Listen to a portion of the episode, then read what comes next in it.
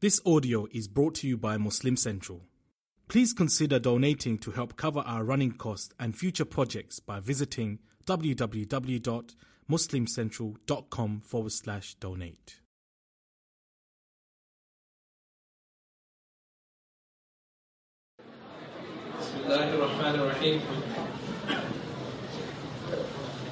I don't want to go through the whole two times Assalamu alaikum telling people to like, you know, raise their voice on the second salam. So hopefully I get a good salam the first time. Assalamu alaikum wa rahmatullahi wa barakatuh. MashaAllah. So we'd like to get the event started. So before starting the event, um, we would like to ask the Imam of Masjid Salihin to come on the stage and recite a few verses for us, inshallah. So I'd like to invite him to the podium.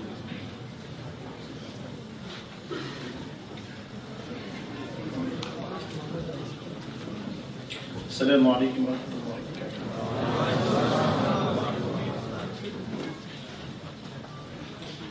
أعوذ بالله من الشيطان الرجيم.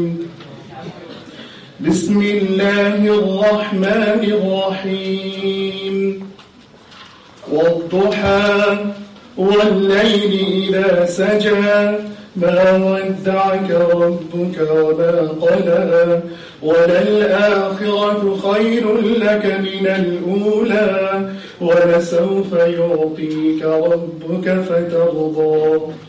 ألم يجدك يتيما فآوى ووجدك ضالا فهدى.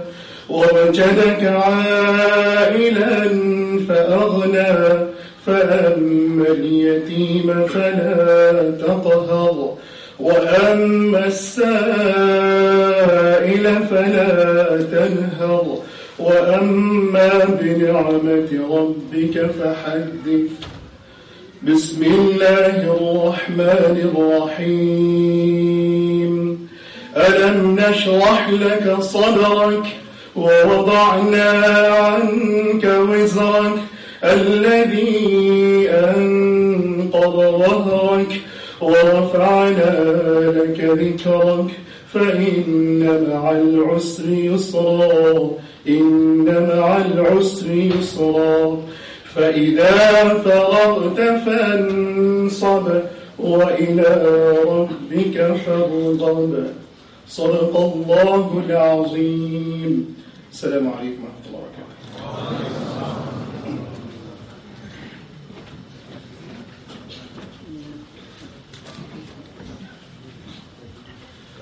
Jazakallah khair for that beautiful recitation. With that recitation, I'd like to invite our chaplain for the Queen, uh, Queen's College Muslim Student Association to give us and come to the podium and translate the ayahs for us. So, with that being said, Dr.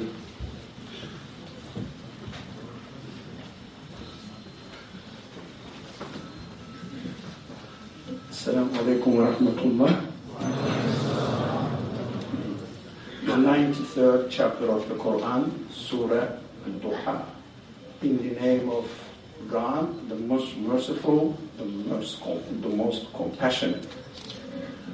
By the morning brightness and by the night, when it covers with darkness, your Lord has not forsaken you, nor has he become displeased. And surely what comes after is better for you than what has gone before. And your Lord is going to give you, and you will be satisfied. Did he not find you an orphan and give you refuge? And he found you lost and guided you? And he found you poor and made you self sufficient? So, as for the orphan, don't oppress him. And for, for him who asks, don't repel him. And, but as for the favor of your Lord, do announce it. And the second chapter, Imam read, was the 94th chapter of the Quran, Inshra, Surah Inshra. in the name of God, the most merciful, the most compassionate. Did we not expand for you your breast and we removed from you your burden, which had weighed upon on your back, and exalted for you your esteem?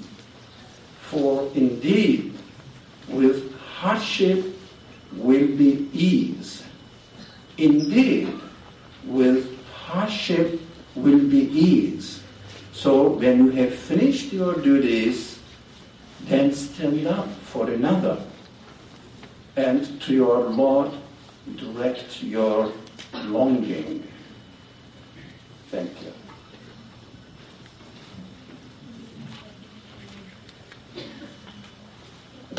Jazakallah khair, Dr. Ali, for the translation. And I'm not, I'm pretty sure you guys are not here to hear me speak, so without further ado, I'd like to invite um, Brother Nouman Ali Khan up to the podium for the topic that we have at hand.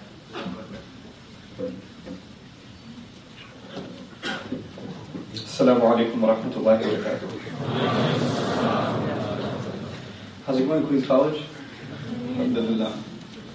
الحمد لله رب العالمين والصلاة والسلام على أشرف الأنبياء والمرسلين وعلى آله وصحبه أجمعين. ثم أما بعد فأعوذ بالله من الشيطان الرجيم.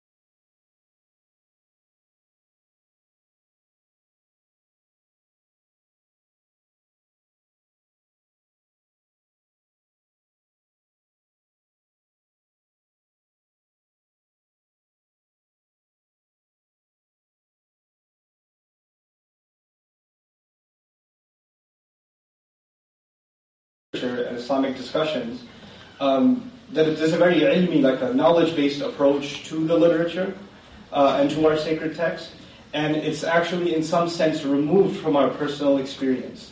And sometimes people go through things and emotions in their life, challenges in our personal lives. All of us have them. Every one of us has different sets of challenges with friends and family, especially with family. And you might even, the average Muslim might, might even start thinking like, the Quran, which is of course dealing with bigger things, is probably not dealing with how I'm feeling.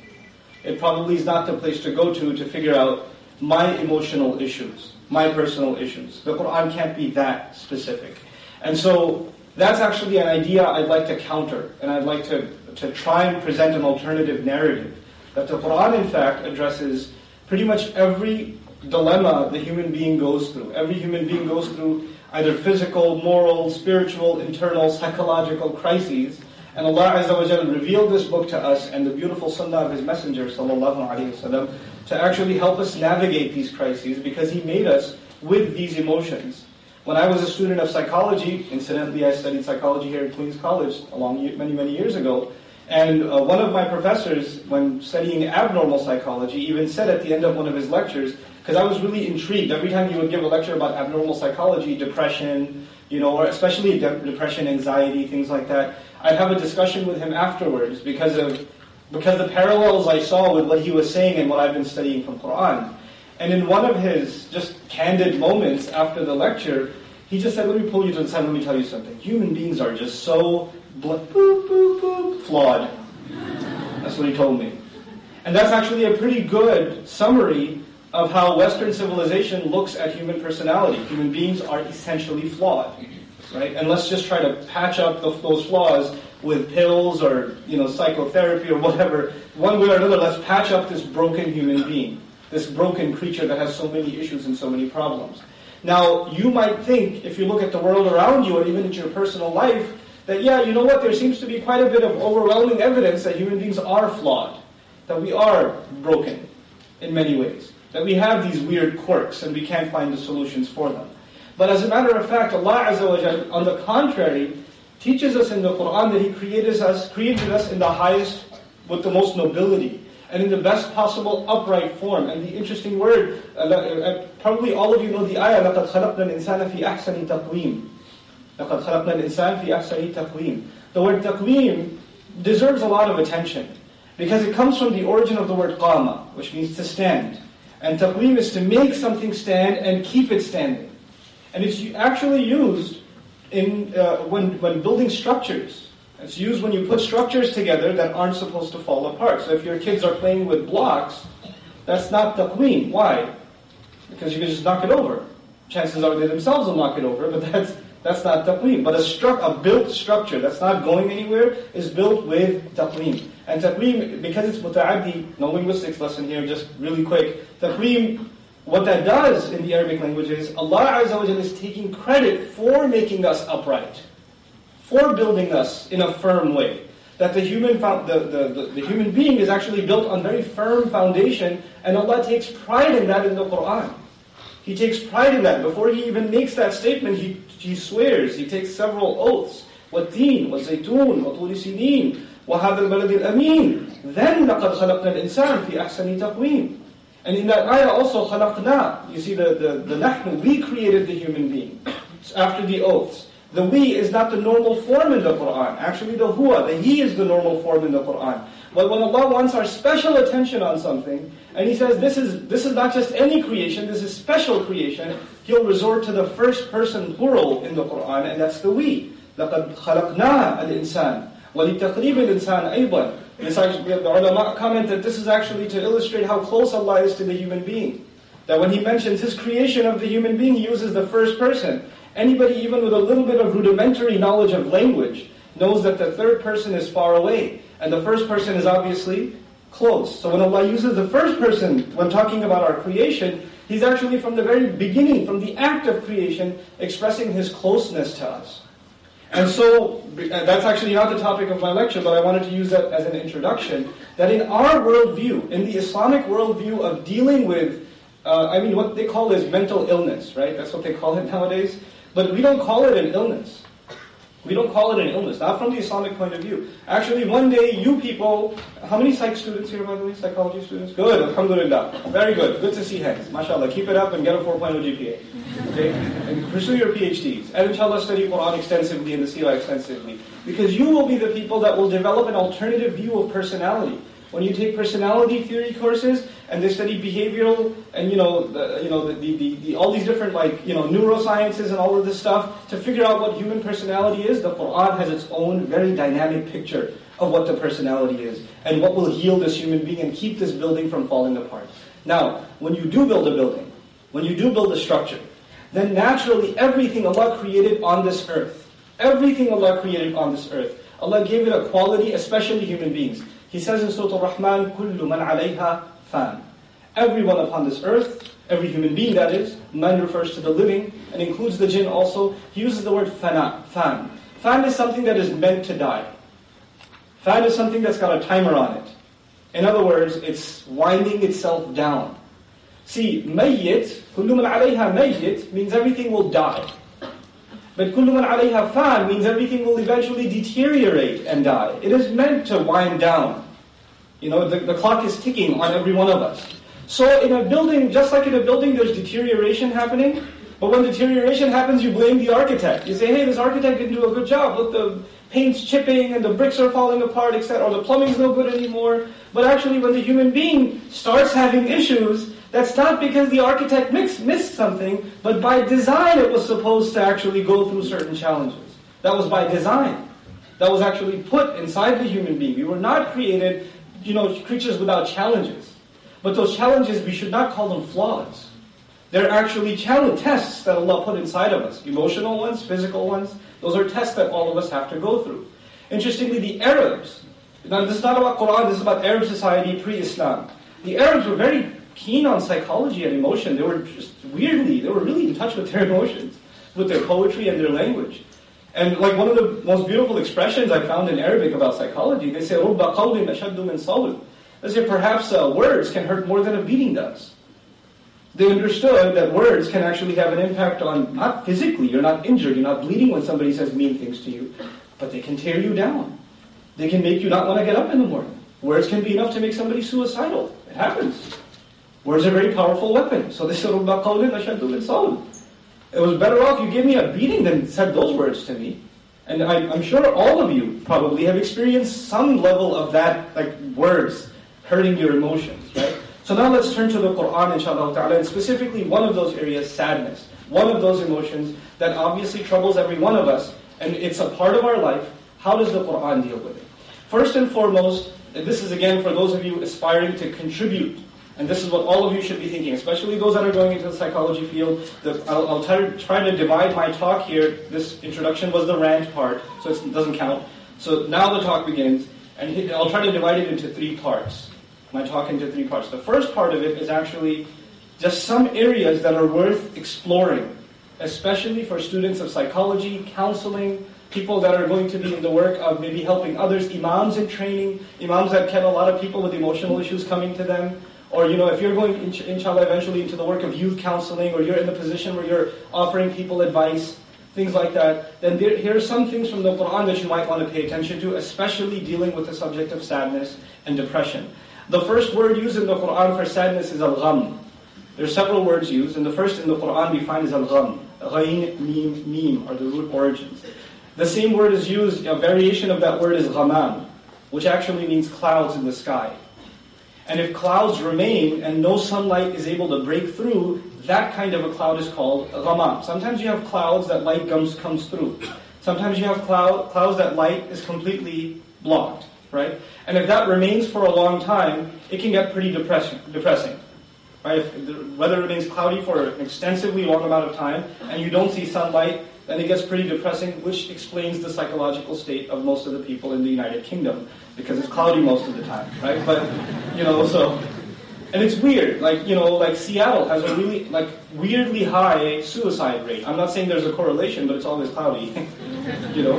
It's one of the highest suicide rates in America, and even though it's a beautiful state, nature, the you know, the environment, the architecture, it's a clean city, you know, and it's but but regardless, it's got some major major issues. It's weird, but there is a connection, and it's found in virtually every society. Happiness is associated with a shiny, bright day, and sadness is associated with what? Dark clouds. And even it makes its way even into literature. So people say things like, you know, there's like a dark cloud overhead you know?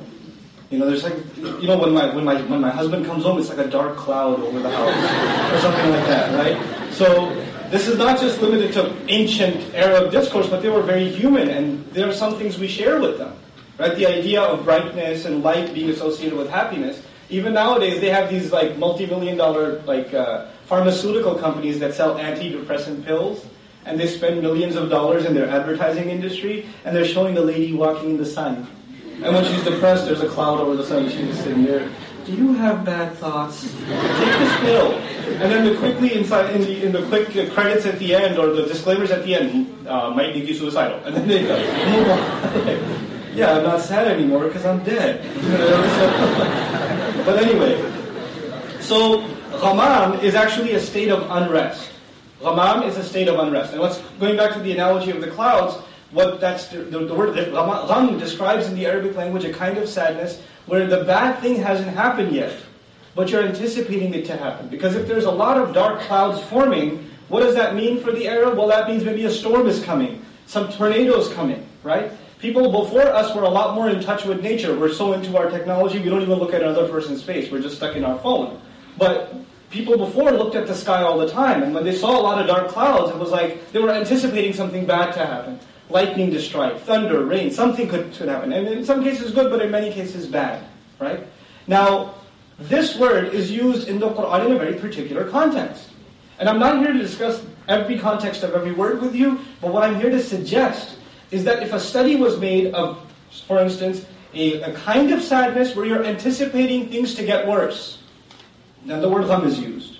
How is it used in the Quran? What situations did Allah describe gham with? And the study of that, how will that help me deal with someone who keeps thinking the future is bleak, who never sees the bright side of things, who's always looking at the glass as half empty, someone who's pessimistic all the time, negative all the time. Don't look at the person next to you. But like, you know, but it can have, it can take, you can have people like that, that are always downers. They're never happy. They can't just see something, they can't see the, the, the good side of something. They have to see the bad side of something. Right? And that is a particular quality of gham. If you have too much gham, that's the kind of person you become. The next term, very popular term in the Quran, commonly used is al-huzn. Al-huzn, and the root letters for that are ha, za, and nun.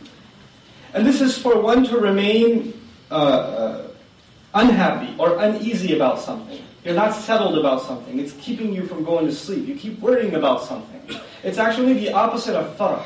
Farah actually means you can't sleep because you're too happy. That's farah. That's the, it's the exact opposite. Now you can't sleep because you're too sad. You're too depressed. You're too worried. You can't just, you keep thinking about something and it's not letting you go. Maybe you've been looking for a job for a long time. You can't find it. It's all you're thinking about. You're driving, you're thinking about it. Maybe you were, you know, about to get married, and two months before the marriage, they, you know, the other family said, "No, we don't like you anymore." Assalamu alaikum. You know, uh, and you're in depression. Like I, I had everything set. You printed the cards. You know, it was up on my Facebook page, and now we have, you know, what aliansara.com and paid for one year's hosting on that. So, where am I going to find another Sara now? It's, it's crazy, but. But the idea is that it's it's something that is um, that it it sets on you. Huzn, the ulama say like ulama al-lugha, the linguists and the people of lexicons, they say that huzn is an onset. Uh, it sets into a person after an incident. Something happens, and as a result, you become depressed. Something you were hoping something worked out your way, and it didn't work out your way. Like the old examples you find in the ancient books are like the farmer was looking forward to his crop, and you know a month before he's going to harvest, a storm comes and destroys the entire farm. All his hopes are torn, torn down. And his entire year's labor is taken away from him, right? So you have high hopes for something, and you're looking forward as something is going to bring you joy, and it ends up bringing you a great deal of sadness. Huzn is actually one of the most common words used to describe sadness in the Quran. So it requires a study in and of itself. But one ayah at least deserves our attention. Very beautiful. Allah Azza wa says many, many times in the Quran, لا خوف عليهم. You can finish this one for me. لا خوف عليهم ولا هم يحزنون. Very common in the Quran. Right? And the, the, the language of this ayah is remarkable. Uh, but I'll give you just a little bit of commentary about the commentary about the language of this ayah. وَلَا هُمْ يَحْزَنُونَ The word hum in the ayah is actually an addition. So you don't, you can linguistically say وَلَا يَحْزَنُونَ you can just say وَلَا يَحْزَنُونَ, Allah says وَلَا هُمْ يَحْزَنُونَ. And this is done in the Arabic rhetorical, one of the rhetorical devices, the purpose of which is al-ithbat ala ghayr al-fa'il, to allude to someone who's not there. In other words, Allah is saying, they will have no grief, they will have no fears on them, judgment day. Believers will have no fears on them, and it won't be they that are in a state of sadness. It's not them that are going to be in a state of sadness. What does that seem to indicate? If it's not them that are in a state of sadness, that means somebody else is going to be. The home there actually indicates somebody else in between parentheses. That's the beauty of the Arabic language. What we're learning from that is you will have states of sadness in life, in this world. Huzn will be there. But a perpetual state of sadness is actually not for you. And whatever huzn you're going through is nothing compared to the huzn of that day. Whatever grief you're going through, whatever suffering or emotional trauma you're going through, and I'm, I'm not minimizing it any, in any way, but what Allah is saying is the huzn of that day is the actual huzn. It's the actual huzn. And it's not like if you feel sad, you must not have good iman. That's not true either. We'll talk about that a little. That'll be my second part. Is it true that if we really had iman, we would never be sad? No, absolutely not. That's not true at all. Prophets experienced a great deal of sadness. Righteous people experienced a great deal of sadness. The Quran is full of stories in which one of the central themes is sadness itself. Sadness is a part of life, it's a reality of life. The Quran is not there to eliminate sadness, the Quran is there to help us navigate it. Because it is one of the tests of life. Just like happiness is one of the tests of life. Just like anger is one of the tests of life. It's not like you can eliminate, eliminate anger. You can't. These are emotions that were programmed inside of us. It's like saying, like you're eliminating one of the things that is inside you, like a limb. These are, these are the, the unseen limbs of our, of our being, right? These emotions that we have. Quran teaches us to navigate them in a healthy way. We'll talk about that in my second section. So what was the first word, just to see how bad the attention span is out here? What was the second one? Huzn. The third word is al-bath. Bath, ba, tha, tha. This is the one that a lot of people have, by the way, in the, in the contemporary sense. Al-bath uh, is a kind of sadness that is deeply penetrated. It's inside a person, and it starts impacting everything that they do, and they don't, they're not able to verbalize it. They're not able to actually say what it is. So they have this deeply felt sadness inside them, it lingers, and it's always there. So even when the moment comes to smile, the face goes halfway up and comes back down. Right? They're not able to maintain happiness for too long. There are moments like the sky's mostly cloudy, sometimes it's sunny. Like that. You know, there are people like that. They're just always they're moping around, you know, they're looking looking down all the time. And you're like, why are you in that state? It's the closest thing in the Arabic language to the, I guess, you know, perpetual depression. People that are in a state of depression. That's called bath. Bath. Now, because depression is such a huge problem in the world today, and the Muslim Ummah is no, expre- no exception. It's a huge problem in the world. This study becomes actually critical for Muslims. Studying how is bath alleviated in the Quran? What did Allah teach us? How do, how do we deal with this form of sadness? So there's sadness from a traumatic incident. There's sadness of, oh, the future looks bleak. There's the sadness that's deep inside and you're not able to get it out. It's like the sickness or this sinus or this like allergy that you just can't get rid of. It's always there. You're always negative. That's bath. And by the way, if you're like, if you're feeling you're the only one who has this, as a matter of fact, this the, the word bath occurs in the Quran in one of the du'as that a prophet of Allah experienced continuous bath and huzn. إنما أشكو بثي وحزني إلى Allah. I complain about my bath. I'm not translating now. I'm complaining about Allah says He says this prophet says I'm complaining about my bath and my huzn to Allah. To Allah. What does the Zara teach us? You can even complain to Allah. Just what that ayah teaches us. I don't complain to anybody else. I talk about my suffering and my pain, you know, and what does the complaining mean? Complaining doesn't mean, Allah, come on. I'm so depressed. Help me out here. No, no, no. You know when you go to the doctor and complain? You don't slap the doctor and say, hey bro, you don't talk about it. Why'd you, why'd you make me have allergies? You go and complain to the doctor because the complaint is actually a form of you getting his sympathy and his healing, his, his prescription. Just like a child complains to the mother when they're sick. You know? Real complaint or fake complaint. You know, my, my kids, there's flu going around all over the country. Like three of my kids had the flu the last month. You know, so two, three girls go to school in the morning, two of them are sick. One of them has someone gets, oh, my stomach hurts. Oh, my stomach hurts. The other one's just fine a second ago, and she goes, mm, actually, I'm to join my, my stomach hurts? Not a good actor. So you have to. I, I train her. I was like, you have to hold your stomach. You have to crunch a little bit. You should have been. You shouldn't have made eye contact because now you're checking for validation. It's not genuine. If you're gonna act, then you know, come on, just like put a little work into this. And it could have been a lot better. You could have sold this to your mother so much better. You know, I don't tell her that in front of her mother, but on the side, look, you need to work on your, you know, my stomach hurts. You have to, it has to be a little more genuine. But the idea is, when a child is complaining to the mother, my stomach hurts, the child is not saying, you caused my stomach ache. The child is saying, who else am I going to whine to? And when do you whine? You whine when you're with the beloved. You don't whine in front of anybody else. You whine in front of the beloved. In fact, the people that you have a stiff relationship with, when they come and ask you, how's it going? You say, Alhamdulillah, everything's good. It's okay. It's okay. No, no, I'm okay, I'm okay. Why? Because they're not close to you. But when you go home to your mother, you know, they say even الرجل في بيت أمه صبيان. They say that in Arabic. They say a man in the house of his mom turns into a baby. Big guy goes goes to visit his mother. Goes inside the house and meet like turn into somebody else. You're gonna turn into mush. Doesn't matter if you're 40 years old. When you're with your mom, it just comes out. That's what the ayah is teaching us actually. That the prophetic prayer is when that kind of sadness, you you just don't feel like anybody will understand. Nobody will hear what you have to say. Nobody can relate to what your problem is.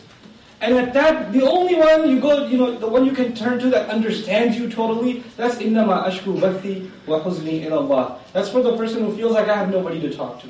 That that dua was given. Such a beautiful gift in the Quran. So we've got three words so far, gham, huzn, and bath. Then there's the word waid.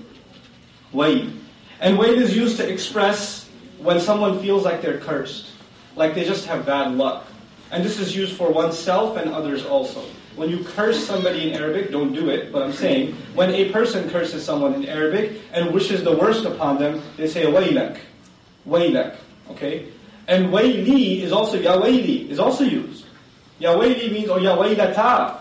Ya waylata and waylati. There's, there's several variations of it. Those variations mean I feel like I am damned, I'm cursed. That everything I do turns to poison. Nothing I do works out.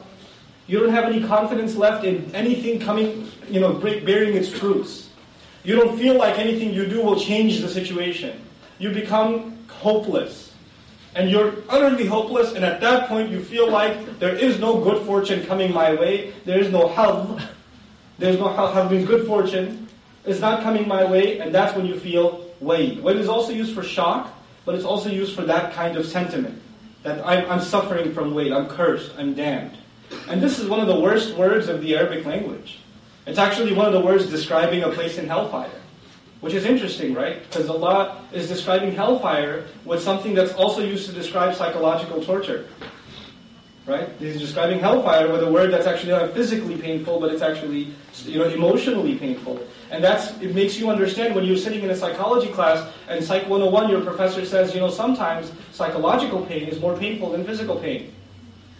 You know, and you're like, really? I don't know. I'd rather feel sad than get my arm chopped off. You have an experience. You possibly will, and thank Allah for it. Then you understand the you know age-old saying that I was referring to, رُبَّ قَوْلٍ نَشَدُّ مِنْ صَوْلٍ so weight is a very deep level of sadness, and it's uh, when, when, a person feels like they're cursed and there's no good coming in their way. The, a modern manifestation of that that I've personally seen through emails that I just simply can't answer because emails are not a way to give people psychological advice. it's dangerous, actually. You don't even know who's messing with you on the other side of that screen. But um, one of the common manifestations of this, I feel, is I made a mistake in my life, and I feel like Allah has cursed me, and nothing good ever happens. I lost my job, this happened, that happened, that happened, and I, th- I really think that Allah doesn't like me anymore. And I'm not, not only will I have a miserable life, I'm just going to uh, probably burn in hell anyway, etc., etc. This person just de- develops this like I am cursed mentality. Even if they don't say the word cursed, everything they say sounds like they are convinced that they are somehow cursed. You know, and that's a very, very powerful uh, and very dangerous state, state for uh, us to be and may Allah protect us from it. Then there's asaf. There's asaf. You know, in the Arabic, when you say, I'm sorry, you say, ana asif, or ana muta'asif jiddan. Uh, actually, some argue that the root origin of this word is not even Arabic, it's actually Hebrew. Uh, and it's one of the derivatives from which we get the name Yusuf, alayhi salam, which is close to yusuf, which means he was given sadness. Because his, if you study the story of Yusuf it has very sad turns one after the other. A child separated from a parent, an innocent man imprisoned. You know, there are several occasions of very, very sad instances in his life. You know, and so and, and so he's he's his uh, name itself they say is derived from that word. But let's talk a little bit about asaf. This actually means uh, a kind of sadness that eventually turns into other negative emotions. That's what I meant by the Arabs were really in touch with their feelings. Huh? They didn't just have a word for sadness, they kind of categorized it. Right? So this word asaf actually means when sadness, that emotion of sadness, turns into something else. Like, for example, you're upset about something. You're, you're, you're upset about maybe you got a bad grade, right? You took an exam, midterm, you crammed as much as you could, but you were half asleep when you were taking the test, you got a 40 on your test, and then you come out and you're extra mean and snappy with your friend. Then you're experiencing asaf, because the sadness from one thing is translating into anger in other things. And this word is actually a pretty good indication of how we, we, we you know, substitute or project our. Are you giving me a license plate? Okay. You're trying to help me out here? Okay. Because somebody's in here and they're trying to get out. I mean, keep kicking them in, but I don't know how much longer I can keep the president of the others MSA in here. Okay. So, so anyhow, what was I saying? Something about happiness? What was it? About failing at No, the the lecture was about Adam alayhi. Uh, and then you take the anger from one thing and you What was the word? Asaf. Very good. Very good. Asaf. Asaf is the sadness where you displace your emotions into something else. Usually anger. Usually comes out in the form of anger. So I'm on the phone and I'm driving home, hands free, and I'm on the phone, I'm driving home, and somebody calls and says, "You know the contract we agreed to and the payment you said you spent. Uh, uh, we accepted the payment, but we're not sending you the goods." And I'm upset. I'm upset. And when I get home, you know, first kid that runs and tackles me, I say, "Where's your homework?" I just displaced my upset from outside, from the car, to the home. This is a form, this is asaf. Asaf. And actually, interestingly enough, this is the word used when Musa alayhi salam came down from speaking to Allah and his people were worshipping the cow, the calf. And he spoke with who? Who did he have a yelling at? Harun alayhi salam. Allah says when he came, he came ghadbana, he came angry, asafan. Asafan. Which means he was going to take that anger and what? Displace it. And what do you find in the story? He grabs his brother's head. He grabs it. It, it, it turned that, that, that anger or that, that sadness actually got displaced to something else. And that's a phenomenon Quran deals with. Then of course the final one is al-asa. Asa, the, the root letters for that are hamza, sin, and alif. Or ya, you can say it's a ya. And this is regret really. Regret or sadness over an opportunity that was lost. Or an opportunity that was, I could have done that. Oh, I didn't do it. Didn't work. You're looking back and you keep beating yourself up over what you could have done and you was right there. If you just did it, ah, things could have been so much better. Why didn't I take that opportunity? A lot of times, you know, uh, uh, uh, you know, people uh, when email they email me, especially with the subject heading being sadness or depression or something, usually has to do with relationships. You know, there was a sister, I wanted to marry her, and I should have proposed, and then she married someone else, and ah, and I'm, I'm sad every day, and I keep thinking about how I should have got the guts and talked to her dad, and I didn't do it, blah, blah, blah. This is an asa. An asa. But it's also a kind of sadness that's not just on opportunities lost, but it's also a kind of sadness that is uh, that expresses when you did something bad in your past, and you feel like that bad deed you did, whatever it is, don't tell me, whatever it is, is go- going to affect negatively everything you do in your future. Like your mistake from the past is going to negatively affect everything you do in your future. This word is al-asad. This is also used in the Quran. And this word, it's important for Muslims to understand because we're living in a time where the opportunity to do really bad things very, very easily has been made convenient, right? So we can do pretty bad things, spiritually speaking, to ourselves and damage our souls with very little effort. And when that happens, then we become, we get into a state of depression. What kind of scum am I? To the world, the world thinks I'm Muslim, but look at me on the inside, look at the kinds of stuff I'm up to. How can I even live with myself? And there's this regret over your what you've committed in the past. And what most people do when they don't know how to deal with this is they look at their past mistake and they define themselves with their past mistake. What I mean by that is, I messed up, that must mean, I messed up in the past, which must mean I am messed up. There's a difference between I messed up and I am messed up. When people mess up, that doesn't mean they are messed up. That just means they messed up in the past. That is no guarantee that they will mess up in the future until they convince themselves that they are in fact messed up. The only one who can mess you up is your own conviction. Allah Azza wa Jal built you with taqweem. You could get hit, that building could get hit, it could get rattled, but you can fix the damage and maintain the building. Or you could say, let it get hit some more until the building collapses. Then don't blame the architect. And don't blame the architect. That's you, you brought that on yourself.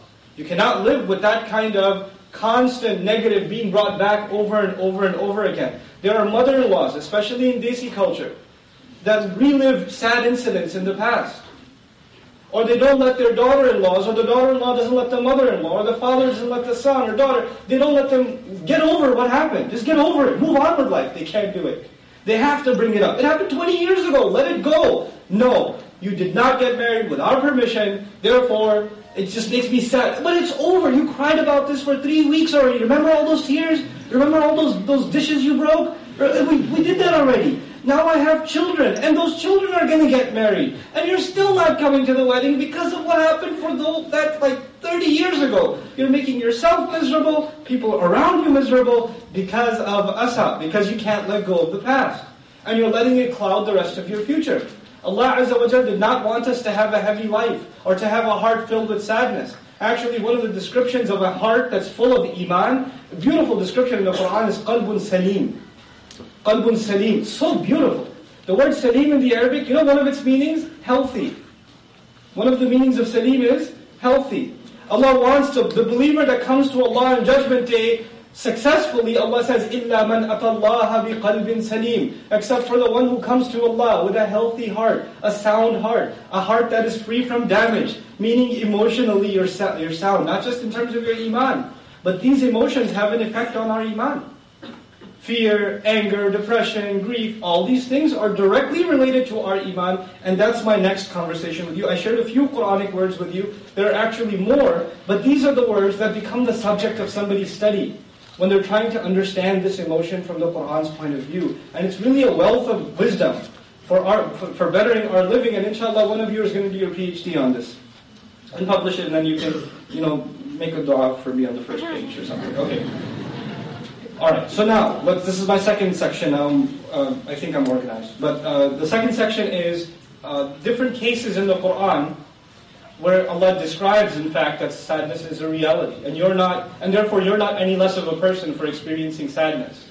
Iman, having good iman, having strong faith does not mean you're guaranteed happiness. That's not, those are not equivalents, in this world at least. This is a world of difficulty, of challenges, and of trial. So for instance, Ibrahim salam as a young man experiences the trauma of being expelled from his own house. That's traumatic. Being kicked out of your home by your father, right? And being, uh, you know, uh, having to leave your entire village, entire family. And then you have Yusuf salam who's being betrayed by his own older brothers. What's a little kid do? He wants to be like his older brothers. He wants to play with his older brothers. When you, if you're the older brother, you know you always want to play with your older brother's toys. There's an attachment to the older sibling. Younger girls, they want to dress, they want to take, they take the older sister's clothes. She's always mad at the younger sister. You always take my clothes. You always take my shoes. Don't touch this stuff. God. You know. And the younger one will not want something until what? The older one has it. Has no interest in it until the older one touches it. Why? Because Allah put that affi- affiliation and that, that you want to be like them. You idolize them. You, you, you try to talk like them. You want to be friends with their friends. You don't want to have your own. You want to. You always come into the room and they're hanging out with their friends. Cool, are my friends. No, I want to hang out with them too. and they won't tell you they want to be just like you, but that's what it is. They they idolize you. They look up to you, especially of the same gender. But this child is betrayed by those he looks up to. That's traumatic. That's really sad. And then from the very beginning, we learned this child has such a close relationship with his dad that he's even telling him what the, you're going to try it again? I'll try it again. That guy won't quit. I'm probably from Baruch College. I went to Baruch. okay. So if you have, you know, with, with Yusuf alayhi salam, he was so close to his dad that he even told him what his, like he even, uh, like, uh, you know, talked to his dad about what he dreamt. That's not, that's not an easy thing for a child to feel comfortable enough and so close to your father, you don't even tell your dad what happened at school or what actually happened. You're actually sitting there talking to your dad about what happened in your dream. That, that's a real closeness between father and son. And the father's actually carefully listening. That's the other crazy thing he is. Really attentively listening to the dream described by his child. I have conducted that experiment in my home. Did you have a dream? Yeah. There was a banana that was trying to eat me. and then what happened? you know, I cried. It's not a spiritual experience. It's not a start. So I commend Yaqub alayhi salam for listening to a child's dream. You know, the sun and the moon were doing sajda to me. Uh-huh. Aha. Go on. Like, you know.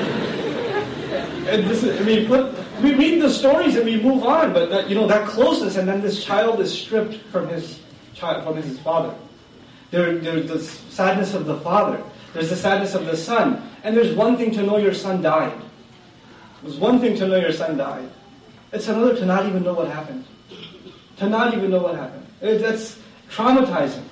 That's traumatizing. I can tell you, I have I have felt sadness in my life that I have never experienced in my life until after becoming a parent. When your child is sick, and when your child is shivering from a fever, and they're helpless, and you can do nothing about that except call Allah, and this child is holding on to you, and they're shivering like this, you know, and they want to take a food and they hold the food in their hand, they don't, they don't even have the strength to keep their hands stable, it will tear your heart from the inside. It'll tear you up from the inside. You cannot experience that kind of sadness. But that's a result of love. Love will bring about a lot of sadness. It comes with the territory.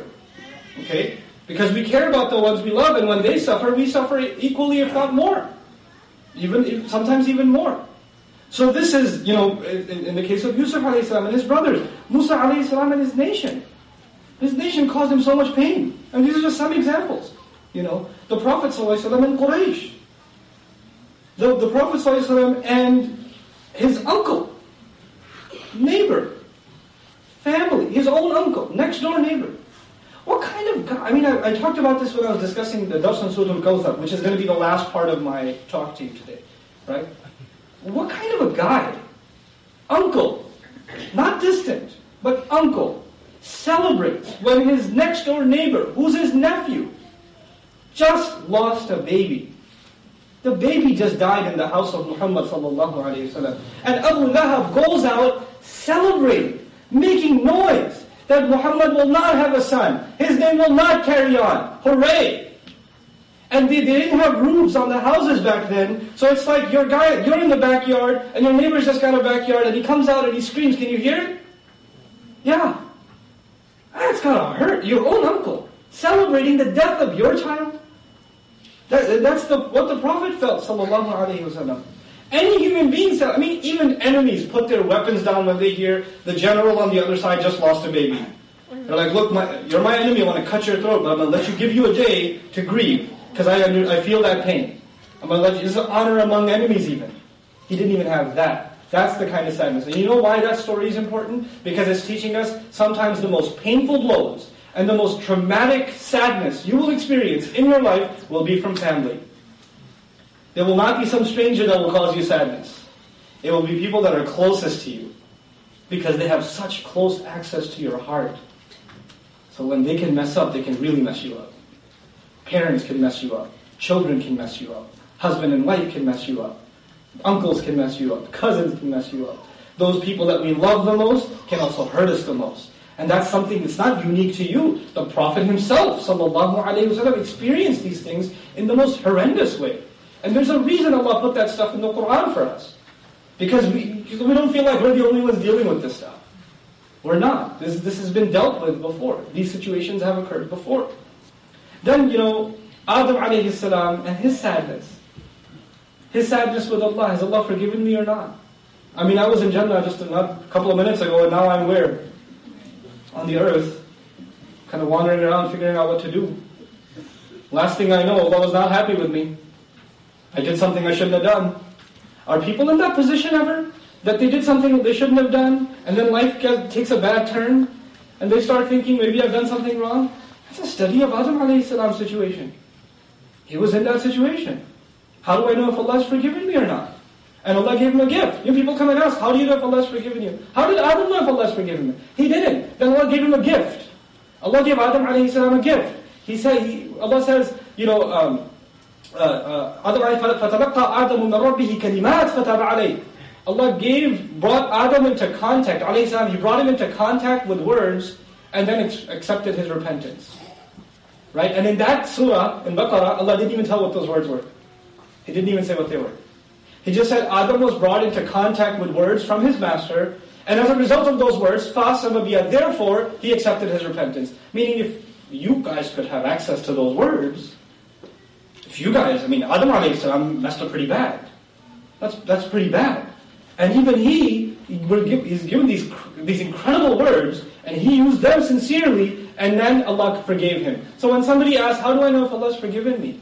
I say, well, you know, we are children of Adam, so we did inherit the gift. I mean, this is passed down, gifts are passed down in inheritance, right? And there's one thing that you don't have to share inheritance and divvy up is wisdom. Wisdom is passed down 100%. Not like property. Property has to be divided. Money has to be divided, but wisdom you can deliver 100% to the next generation. What did we get in inheritance that we can know that Allah has forgiven us? رَبَّنَا ظَلَمْنَا أَنفُسَنَا وَإِن لَمْ تَغْفِرْ لَنَا وَتَرْحَمْنَا لَنَكُونَنَّ مِنَ الْخَاسِرِينَ That dua is an inherited dua to know that you've been forgiven. That's a very powerful thing to know. You know, to, to answer that very deep and very sad, very heavy question. Then of course, Nuh alayhi salam and his spouse. His son, his son caused him grief. How many parents come to me, my son causes me so much grief. I love him so much, but he makes me so sad. Before I came here, before I came to the city, some parent called me and said, my son has caused me so much grief. I've done everything I can for this boy, and he has continually caused me grief. What do I do about it? Can you talk to him? Can you do something for him? It's like, I, all I can do, I, I'm, no, I'm nobody. I can't even help my own family members or myself. What am I going to do? All I can do is remind. That's all I can do. That's all any of us can ever do. Change comes from Allah Azza you know? And so, and, and of course, Lut alayhi salam and how terrible he felt. Man, the, you know, talk about bad moods. You know when the, the English expression, man, I was in a bad mood. I was in a bad mood. That expression is actually only used for Lut alayhi salam. When the angels showed up to destroy the nation. Okay? See abihim. وَذَاقَ بِهِمْ ضَرْعًا ذَاقَ بِهِمْ ضَرْعًا He just, he just felt bad. He saw the angels and he's like, oh God. He felt so terrible. There's the, the reasons he felt that way, because they came in the form of good-looking men. Right? And he, oh, this is trouble. And he was just really upset. Well, how am I going to handle this? You know? SubhanAllah. The last bit I want to share with you before I move to my next section, inshallah, and then I conclude, is um, one of the great expressions of sadness in the Quran. I actually use this just humorously. I used it with my students the other day. My students get a lot of exams. I give a lot of tough exams. And every time I announce, okay, there's a big one tomorrow. No. You know? But we just had one yesterday. No, no, you're having another one tomorrow. Come on. I was like, let me tell you something. So the Battle of Uhud, here you go. He's going to religiously justify the exam again. but in the Battle of Uhud, the Muslims suffered tremendously. There was the sadness of the, the, the lack of discipline. There was the sadness of the loss of strategic, Muslim, very important Muslim leaders, 70 of them. There was the sadness of the alleged, the rumor spreading that the Prophet's been killed. There was the there was the sadness of him losing his tooth and actually falling unconscious. There was the humiliating sadness of the Muslims having to retreat up a mountain. There were sadnesses piled one on top of the other, and things weren't looking like they were getting any better. Which kind of sadness is it when things don't look like they're going to get better? Which one is, oh, oh, this was your test. And you have, unfortunately, come on, give me, give me. Brothers, things aren't going to get better. Gham. Gham. Clouds ain't going away. Bad things are going to happen. Allah says, I, I hit you. I targeted you with gham after gham. I targeted you with gham upon gham upon gham upon gham upon gham. Why? So you stop worrying so much. So you don't you stop worrying about what you lose. You start becoming sad. That's so. The other word for sadness is used now. Right? So to, to look back and regret. Oh man, this bad thing happens, which means the next bad thing will happen, which means there's a domino effect. Allah says, I gave you so much calamity so you'll learn. So you'll learn not to think that the next next thing is going to be bad also. Why? Because, and I, this is how I explain it. When somebody has one problem, they're depressed. When they have two problems, they're even more depressed. When they have 200 problems, they just go, It's all good, bro. It's all good, homie. Once you get that many problems, ain't no problem. Whatever. Allah says, I hit you with so many problems, so you stop worrying about your problems. So you realize you're not in control. Allah is. And just chill out. Stop trying to control everything. SubhanAllah. So this is one of the last things I wanted to, uh, to share with you. Now my final section of uh, this, this discussion. And that is, I, I mean personally, even though there's more elaborate descriptions and divisions made by scholars, classical scholars, uh, of sadness, uh, I would like to describe or divide, generally speaking, the emotion of sadness into three categories. There's sadness that you brought upon yourself as a result of something you've done. It's, it's your fault. And you know that. That's, that's sadness you brought upon yourself. Then there's sadness brought upon you by others. Something they said, something they did, something, you know, something they, uh, some, somehow they had an effect on you, and that brought sadness upon you. And the third circumstance of sadness is a sadness that's a result of a circumstance. You can't even blame a person. It could be something like a car accident. It could be like an earthquake. It could be anything. You know, it could be a sickness. It could be whatever. And these kinds of, in, so there are these three circumstances. In the first circumstance, the first circumstance, what was it again? What was the first circumstance? Something you've done yourself. And you're depressed about something you did. A lot of people have that. My recommendation is to you for you to carefully study the dua made by Musa alayhi salam. And you'll notice as I, as I talk, you'll notice that I keep trying to illustrate to you. The talk, the subject of my talk was the Quran's remedy for sadness. There's not one, there are thousands of remedies in the Quran for sadness. But I keep alluding to the fact that every time I get close to talking about a solution, what comes up? Dua. Every time I start talking about a solution, what comes up again? Dua comes up. Adam alayhi salam was sad, what did Allah give him? Allah gave him a dua. Uh, you know, you have um, Ilyas alayhi salam, you know, really just in, in, in a state of depression, sadness, and he says, I will only complain to Allah Azza wa Right? So you have these prophetic situations and they all turn into du'as. Now this du'a is which prophet? When you made a mistake yourself? Musa alayhi salam. I'm sure you've done some pretty bad things, but I'm pretty sure you didn't punch a guy and he died. Uh, don't raise your hand, please. Police here, just, just relax, okay? they're not, they're not here. You didn't have to check. Okay. So, Musa alayhi salam has done this really bad mistake. And he's now, you know, those kinds of mistakes can haunt you for life. You know, soldiers come back from the battlefield having killed innocent people and they end up committing suicide. Really, they're broken psychologically because of the atrocities they have committed. They, they, they relive those moments over and over again. When you've done something wrong, you are one of the victims. You're not just the criminal, you actually, Allah makes you suffer internally for that. You pay the price. But even if it was an honest mistake, in the case of Musa alayhi salam, he that, that guilt of taking another life. It's not something easy to swallow. It doesn't leave you alone. But Allah gave him, inspired him with this beautiful dua. Rabbi inni lima anzalta ilayya min khayrin faqir. That is actually the key to moving on with life. If you made a mistake and you don't know how to move on with life, learn from the dua of Musa as-Salam. Master, no doubt about it, me, whatever good you send my way, I am desperately in need. My back is broken, I am not capable. Whatever good you send my way, I can use it. Let me explain what, what we mean by good here. Good means two things. Ya Allah, give me good opportunities in life. Ya Allah, don't let the mistake I made make the rest of my, my life a bad you know, experience. Don't give me sadness after sadness after sadness. Give me positive experiences and good opportunities in life. By the way, right after that dua, Musa got a job in the next ayah. right, he made that dua, Next ayah, he got hired. And married. One ayah. it's pretty awesome. And, and, and that next ayah starts with a fa, which means therefore, therefore the girl came, called him to the dad, he told the story, she said, I'd like to, you know, let's hire him, and, you know, the whole thing worked out. But all as a result of his dua. What we're learning that, that because that little fa in the ayah in Surah Al-Qasas, is that du'as can have a serious impact on your, the rest of your life. Where am I going to find a job? I'm homeless. I'm a fugitive from the law. I ran away from Egypt. I don't even know my way around here. I'm just sitting by a puddle of water. You know, I don't even, my shoes are torn up, my clothes are beat up, I'm sitting under a tree, I don't even know if this tree belongs to someone that kicks me out of here. Next thing, I just, yeah, Allah, send some good my way. Boom. Got a job, married a girl, moved in, eight year visa, set. Everything, set. Taman year hijab, really, the ayat, you got an eight year visa to live in Madian. You know, housing, everything paid, covered. It was sweet. And what a, what a job interview. It was a side note, but what a job interview. He goes to the, the, the girl's father and he says, I killed someone, I run away from there, I'm homeless right now. And two minutes later he's saying, you should marry my daughter and you should live here.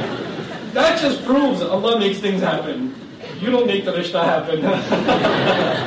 right? But anyhow, so that's for you. Uh, the other meaning of khayr. That's one meaning of khayr. Good, bring good things in my life. But the other meaning of khayr that's more relevant to our conversation here.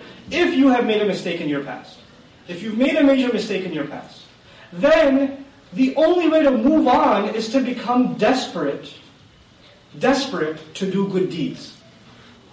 He's asking Allah, Master, whatever opportunity you give me to do good, I will jump on it. I am bankrupt. Like someone bankrupt jumping towards a coin, I will jump towards a good deed. Helping someone, doing something good. Master, just give me the chance, I will do it. I have hurt another human being, I will spend the rest of my life helping human beings.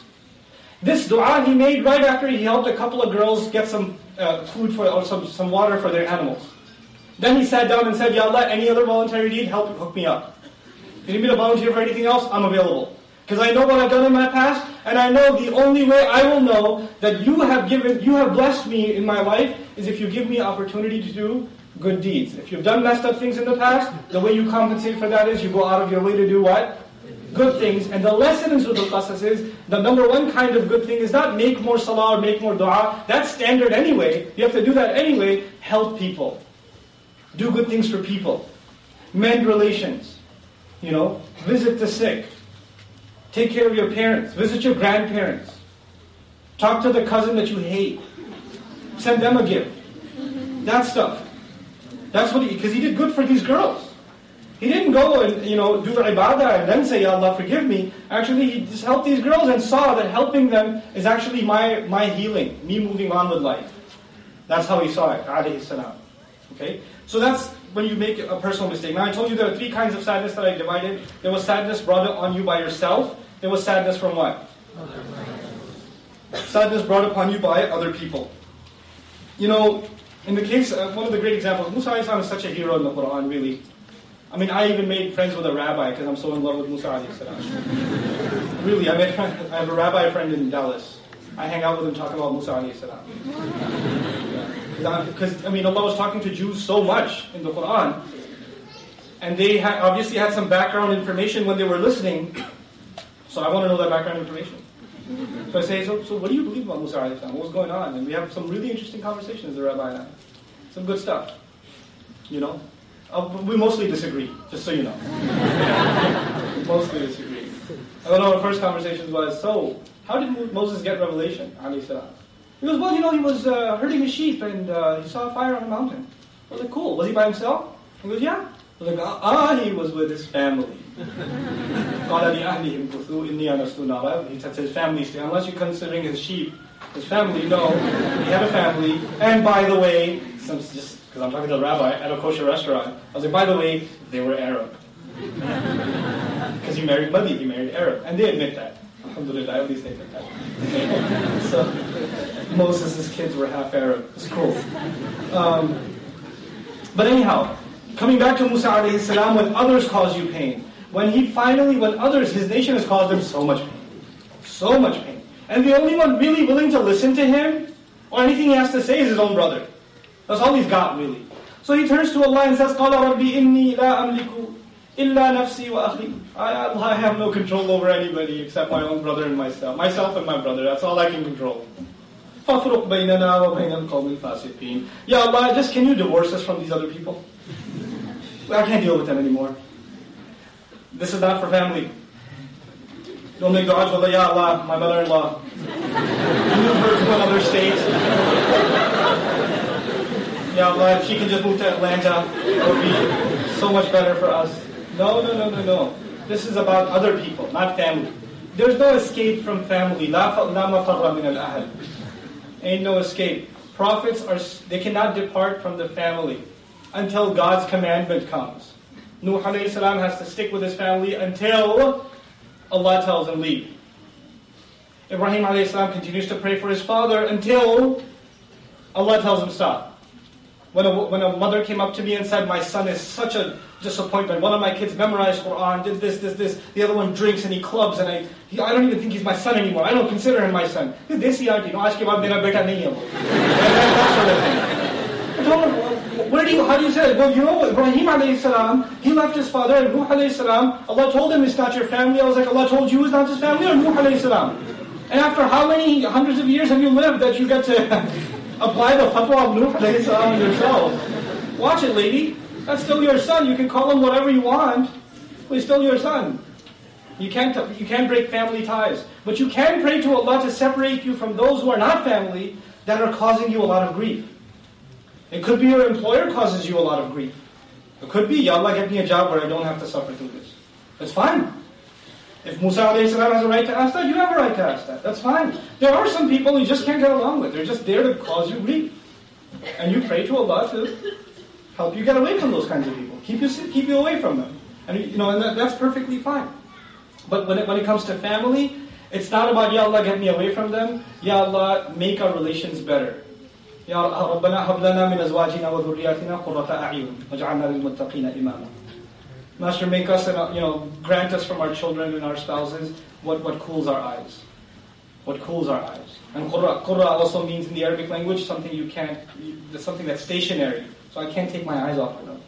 I love them so much I don't want to look away. I love them so much I don't want to hang up. And when you call mom, say, Mom, I gotta go. And you just can't wait to hang up. Okay, are we done? Are we done? Okay, can I call you back? Can you call you back? I'm on the other line. I'm really not, but I'm on the other line. that sort of thing, that just means qurrat a'yun is not there yet. You can't wait to see them. That's not the case. That's not just not the case, you know? That's the dua we make for family, that those, those tensions, they go away. Now, uh, the last kind of trauma was what? The last kind of sadness? Caused by? Ah. So for most people, when trauma is caused by circumstance, sickness, death of a loved one, things you can't control, right? You know what people do? They have asaf. They have a great deal of sadness that transforms into rage, and usually that rage is then directed towards Allah. In that kind of situation, the people of weak faith, they look at that situation and then they turn their rage towards Allah. And they say, Why did Allah let this happen to me? Why is Allah doing this to me? Why I deserve better? How could He do that? How could He, how could he call Himself merciful and loving and caring? And He could do this to me. You know, this, this is a very common phenomenon nowadays. This third type of sadness. That people suffer and then they blame Allah. People have bad experiences and then they blame Allah. You know, the only people who can do that are people who don't know who Allah is. You had a long distance relationship with Allah, and you made a lot of assumptions about Him. And I've come to learn that about relationships in general, not just with Allah. When you have a friend that you talk to every day, you're on the same page. When you don't talk to them for three, four, five months, then you start making assumptions about how they think, or what they think of you. you it just happens. When you have a distant relationship, you have a lot more misunderstanding. And when they even even if they call you once in a while, you misinterpret what they say. Why? Because you're not in constant contact. You're not constantly speaking with someone. There's more and more misunderstandings. When we're not in constant communication with Allah, we start developing really, really weird opinions about Allah. Really weak opinions about Allah and what He means to us and how much He cares about us. And then we fulfill what Allah says. أَنَا عِنْدَ, you know, ظَنِّ عَبْدِي بِي Allah in a hadith Qudsi, I am as my slave assumes me to be, to me, to be. If he assumes that I don't care, then I'll fulfill it. If he assumes that I love, I'll fulfill that. If he assumes that I will provide, then I'll provide. You give an attitude to Allah, Allah will reciprocate that attitude. So your life will get worse if you have a bad opinion of Allah. And you brought that on yourself. Because Allah says, I will give you based on your attitude towards me. Your, your attitude will determine how, who I am to you. You know, who is Allah to me depends on me. Because of that promise of the, of the hadith. The word, now finally, the remedies themselves. I've talked about the different kinds of sadness, and this under my last section, I promise. I'm in that last section. And I want to start this section with one of Allah's most beautiful names, Ar-Rahman. Ar-Rahman comes from the Arabic word rahma, commonly translated as mercy. I don't agree with that translation, much at all. I, it's, it's, actually problematic on many, many fronts. One of the fronts it's problematic on is mercy is used when you're spared. Like the soldiers showed him mercy. What does that mean? They didn't kill him. When you're playing a game of tag, you ever, you ever play the game Mercy even? What's, when did somebody say mercy? Spare me. When the wrestler is holding the guy up in the air, and the guy looks down and he knocks on his head and goes, hey, hey, hey, mercy. What's he asking for? To be spared. Mercy is used in context where something bad is about to happen, and then it stops from happening. Thanks for showing me mercy. Sparing someone. So when we think of Allah as merciful, at least in the English language, right? Merciful, we cannot have that connotation. We cannot think, oh, bad things were going to happen, Allah decided not to punish us. No, no, no, no, no. Actually, the word rahmah in Arabic comes from rahm. And rahm means the belly of the mother when she's pregnant, the womb of the mother. And the rahm is actually in a hadith, the rahm is tied to rahmah. That Allah says the closest, the way you will understand what rahmah is, is that you will reflect upon what the womb of the mother is. That will give you some idea what rahmah is. And then you might begin to understand what who ar-Rahman is. Who Bismillah ar-Rahman ar-Rahim, ar-Rahman that we call on, who that is. The rahim of the mother, the womb of the mother, all of us were in it at one point in our existence. Did we have to worry about food, shelter, clothing? Were all of our needs, needs taken care of? If there was a problem, who dealt with the problem? The mother did. This womb was this our, was our world, and we were wrapped in care and in love. And we offered nothing but grief to the one holding us. The mother is caused pain by this child. She almost dies giving birth to this child. There is no other scenario in human existence where someone who almost kills you gets all of your love. you should be at least mad at the baby. You know, you just almost killed me. You know how much I bled for you? You know? At least be mad at the kid, but the mother sees him and does what? Oh, my baby. It was worth it. This baby, even when he's inside, the mother is stretching, he's pulling at her ribs, he's kicking, and all kinds of, he's making her throw up. Everything tastes like paper, you know. she can't go to the bathroom easily, she can't sleep. This side, the back hurt, that side, the ribs hurt, he's constantly in pain. And yet, all she has for the child is love. Actually, one of the core meanings of rahmah is someone who wraps you in his care because of, motivated by what emotion, by what sentiment? Someone who surrounds you in their care because of love. And no one does that more than Allah. He surrounds us in His care out of His love. That's Ar-Rahman. Now if you knew who that is, then you wouldn't be talking about Allah a certain way. You wouldn't be talking about Allah. That's because you cannot cr- compare creation to Allah. What your mother did for you in your belly cannot even be compared to what Allah is doing for you all the time. You can't even compare the two. That's who Allah is to us. Ar-Rahman. So that's the first remedy in the Quran, the names of Allah and of them Ar-Rahman. The one we invoke all the time, the one we call on all the time. The second example that I want to share with you, wallahi, this is one of the most powerful examples of you know, dealing with this subject in the entire Quran. Musa alayhi salam helped his people escape Egypt. You know that, right?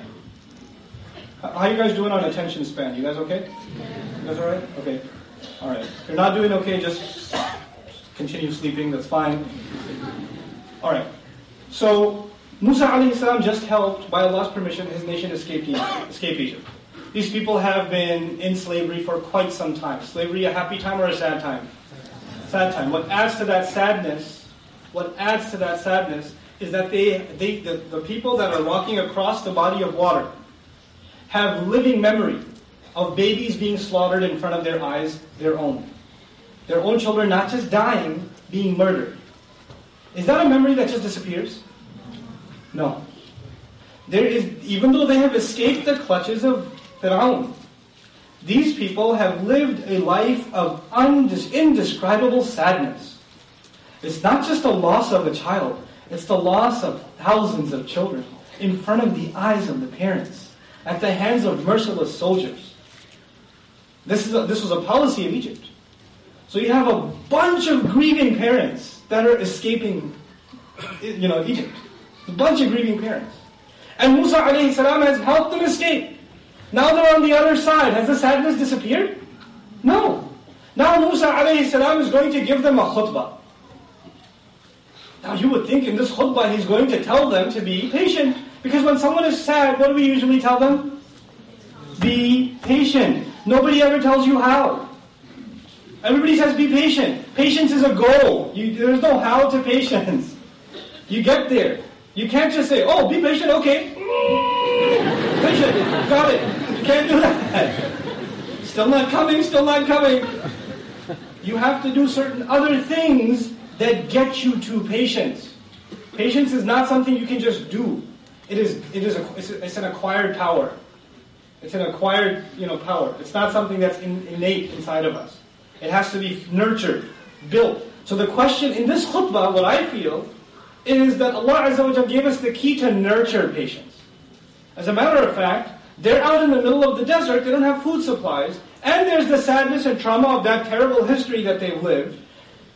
And yet Allah Azza wa Jal, through the mouths of Musa, mouth of Musa alayhi salam, has them listen to this khutbah. وَقَالَ رَبُّكُمْ لَإِن شَكَرْتُمْ لَأَزِيدَنَّكُمْ Your master said if you could just be grateful even a little bit, he would absolutely, absolutely guarantee, he said, I will absolutely, absolutely, I guarantee I will increase for you. I will give you more and more and more and more and more. What did he bring up? What things should you do? Be patient? No, be what? Be grateful. How are you telling a people that live nothing but misery? They've lived nothing but misery. And you're getting up on the minbar and you're telling them you need to be what? Grateful. You need to be grateful. This is the key remedy to sadness. The change of thought. Instead of thinking about patience, because patience means you're thinking about the trouble you had and now you're being patient over it the messenger, Musa alayhi salam, changed the mindset of the entire people. Said, he's saying, hey, don't think about the sad things that have happened in your life. You need to focus on the good things that have happened in your life. And when you focus on the good things that have happened in your life, who will you give credit to? Allah Azza wa Jal, and that will make you grateful. And when you become grateful, what becomes easy? Patience becomes easy. When gratitude is not there, patience is impossible. Why, why do our ulama call sabr and shukr two wings of a bird? Bird can't fly with one wing. Why do they call it that? There's a reason. Because without gratitude, these people can't move on with their life. And what a beautiful thing. Allah Azza wa said in that ayah, if you were just to be grateful, I promise, I swear to it, alif, ana is used, azidannakum. And the strongest form of the verb is used. And Allah normally does not use I in the Quran. That's even more rare than nahnu. It's the rarest form. But he says to them, if you could even show me one ounce of gratitude, al-madi, la in shakartum, even, even if you did that, then I guarantee over and over again, over and over again, over and over again, I will increase you. Now the question arises, when you say to somebody, hey, I want to increase you, does that make any sense to you? What do you mean? You want to increase me in terms of weight, knowledge, wisdom, patience, crime, what do you want to increase me in? Money? I'm interested in that one. you know? Allah Azza wa says in the ayah to the, to, through the khutbah of Musa alayhi salam, Allah says, if you were only to be grateful, even the least bit, I will absolutely increase all of you. The question he didn't answer is, in what? زاد يزيد هذا الفعل يحتاج إلى تمييز. This verb needs a, needs a distinction. Like we say, ربي زدني what? Ilman, not waznan. Ya Allah, increase me in weight. No, no, no. Ilman, knowledge. Increase me in knowledge. In this ayah, Allah promises, I will increase you. He doesn't say in what. He doesn't say in what. You know why? Because every one of you needs increase in some other thing. And he said, whatever you need, I will increase. I will not limit my increase to you. Some of you, I will increase you in children. Some of you, I'll increase you in patience. Some of you, I'll increase you in strength, in knowledge, in rizq, in provision, in happiness. You know, I'll increase you in whatever you need increase in. Because sadness is a something is depleted, right? Something's missing. I'll increase it. I'll fill it up for you. You just have to be grateful. وَلَئِن كَفَرْتُمْ إِنَّ عَذَابِي لَشَدِيدٌ Subhanallah. And if you were to be grateful, ungrateful, Allah does not answer actually the, the you know, conditional statements in Arabic. You know how in, in, in English you say if-then statements? If you do this, then this will happen. So if you're grateful, then I'll increase you. Right? But if you're ungrateful, Allah didn't put the then. That's a mercy of Allah. If you're ungrateful, dot, dot, dot. He didn't put it then. That's His mercy. That's actually, if you can't be grateful for anything else, be grateful He didn't fulfill that. He just started a new sentence, إِنَّ عَذَابِي لَشَدِيدٌ Didn't say, فَإِنَّ عَذَابِي لَشَدِيدٌ وَلَوْ قَالْ فَإِنَّ عَذَابِي لَشَدِيدٌ لَكَانَ جَوَابَ الشَّرْطِ If he said, فَإِنَّ عَذَابِي لَشَدِيدٌ in that ayah, that would have been, you're going to get punished. Allah didn't put a fa there. Every letter in Quran, wallahi, every letter is just incredible. Last remedy. Last, and it's on the same note. And I'm going to try to make this as brief as possible. I told you one of the most traumatic experiences emotionally in the Prophet's life, sallallahu alaihi wasallam, is the loss of a beloved son. What adds to the misery of this event is, of course, Abu Lahab and his wife. Thus, all of this is happening. And two surahs are revealed. Surah Al-Lahab, which probably all of you are familiar with, but interestingly, and more importantly, Surah Al-Kawthar. Surah Al-Kawthar is revealed. And Surah Al-Kawthar doesn't even address what the Prophet lost. And we all know what the Prophet lost, sallallahu It's hard to stop thinking about it. It's hard, you know. And Allah Azza wa says, Inna a'tainaka al-kawthar. We gave you kawthar. We gave you al-kawthar. Here you are thinking about what you just lost, and Allah is changing your thoughts entirely and making you think about what Allah just gave you. This is the ultimate remedy of sadness. You just think to yourself, Allah has given me a lot. Allah is telling His Messenger, in the hardest of times, I have given you the ultimate abundance. What more could you possibly? Al-Kawthar, you can't have more mubalagha than that. Al-Kawthar. Fawwa'al, that's one of the rarest forms of the Arabic language. Kawthar. You can't have more than that. Some say it's the Quran. I've given you Quran. Why, should, why are you sad? How, what treasure, what could you possibly be missing in life once you have my book, my word? The Prophet has told Sallallahu Quran itself itself is the remedy for sadness. When Allah is speaking, when Allah is speaking to you and me, that is a remedy of sadness. What more can we ask for?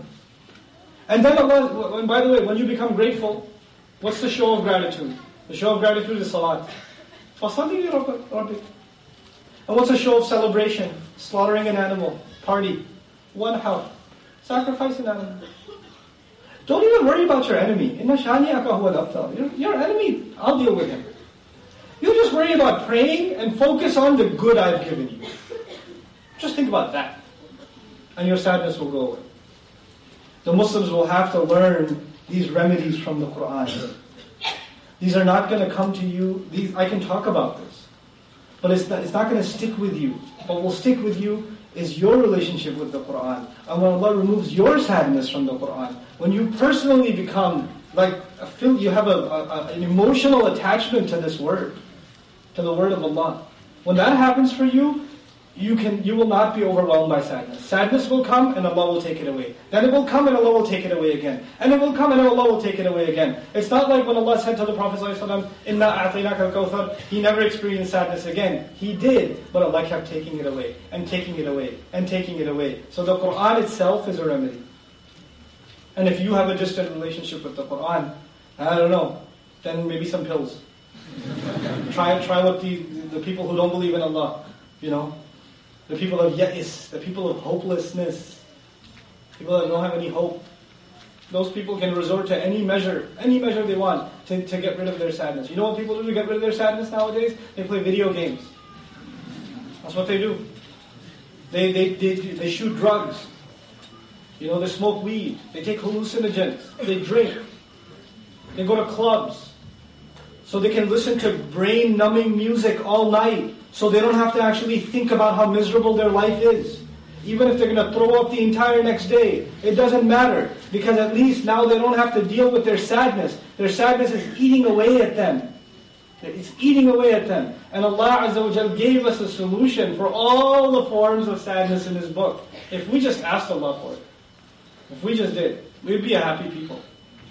I tell you, the world could use the optimism the Quran has to offer. It really does. But the world will not see it until we exhibit it. Why would anybody be curious about the Quran if the people of the Quran are always frowning? Honest to God. I, after, I lived in New York a long time. I went to high school here. I left here, what, four or five years ago. I didn't know that there was such a thing as Muslims just normally smiling. That was a new experience for me when I left here. That wasn't the norm. Guys, what is with it? Everybody else in the city is miserable and they have plenty of reasons to be. The smog, the pushing around in the subway, everybody else trying to cut you off, people, know, the parking meter, and whatever. You got all the reasons to be upset. It's cool. But you're Muslims. You're supposed to exhibit a happiness, a joy in your lives just because you're Muslim. And people should be like, why are you happy? well, you know, la ilaha illallah. takes care of all my problems. It just takes care of my problems. That's what you're supposed to exhibit. May Allah Azza wa make us, and I, don't, I don't want to sound upset when I tell you you shouldn't be upset, because that kind of beats the purpose. But be happy. There's so many reasons to be happy. We have so many reasons to be grateful to Allah. We live in a fantastic time. We are living, I believe, uh, and I'm done in one minute exactly, inshallah. We are on the verge of a major Islamic renaissance in the world, and we have the opportunity to be in the driver's seat. Muslim youth in North America have the opportunity to be in the driver's seat of a worldwide Islamic renaissance, a cultural one, an intellectual one, a moral one. We are at the low, you can't go lower, basically. So the only way to look up now is what? There's only, you know, there's only the only place to look is high, is to look up. There's a lot of potential here. I, I, I told you guys, I travel all over the country. You know what you guys have un- unique in New York? What you have that nobody else has? Power in numbers. There's more Muslim youth here that for some reason are religious or religiously motivated. It is unprecedented anywhere else in the country. It is unprecedented. You guys have issues. I'm not saying you don't. You guys have issues. I left for a reason. but you also have remarkable potential. My goodness, the potential here is unparalleled. I used to think America is, I don't know, maybe like the Muslims in Europe, like maybe London. I've been to London a couple of times. Nuh-uh, you guys have a major advantage. Major advantage so many students going to university and trying to learn their religion and trying to give the world Islam, you guys are at the, at the helm of a major renaissance. You are. You just have to think big. You have to think big and you have to be optimistic. You have to be grateful Allah put you in this position. What are you going to do with it? What are you, absolutely, what are you going to do with it? Inshallah ta'ala. May Allah Azza wa not make us a people that are overwhelmed by sadness. May Allah Azza wa let us all be ones that are healed by the sadness, uh, the, the, remedies to sadness that He offers in His book. May Allah Azza wa make our salawat, our prayers, our recitation of the Quran, and our learning and our, and our brotherhood among each other, and our, and our sincere counsel to one another, a means by which mended hearts or broken hearts are healed. May Allah Azza wa make our masajid and our communities and our MSAs a place where brotherhood and tolerance and understanding and good feelings towards each other are fostered, and jealousy and ill feelings and anger and suspicion and hatred are, are removed. That may Allah Azza wa make us a people that become an example for everyone else in the world. That this is this is what beautiful. That's, this is how Islam makes life beautiful, and this is what makes Muslims beautiful. بارك الله لي ولكم في القرآن الحكيم ونفعني وإياكم بالآيات وذكر الحكيم. I sincerely apologize for taking so, so long today. But if you guys have any questions, which I'm sure you do not, I'll, I'll try to address them briefly. بارك الله فيكم.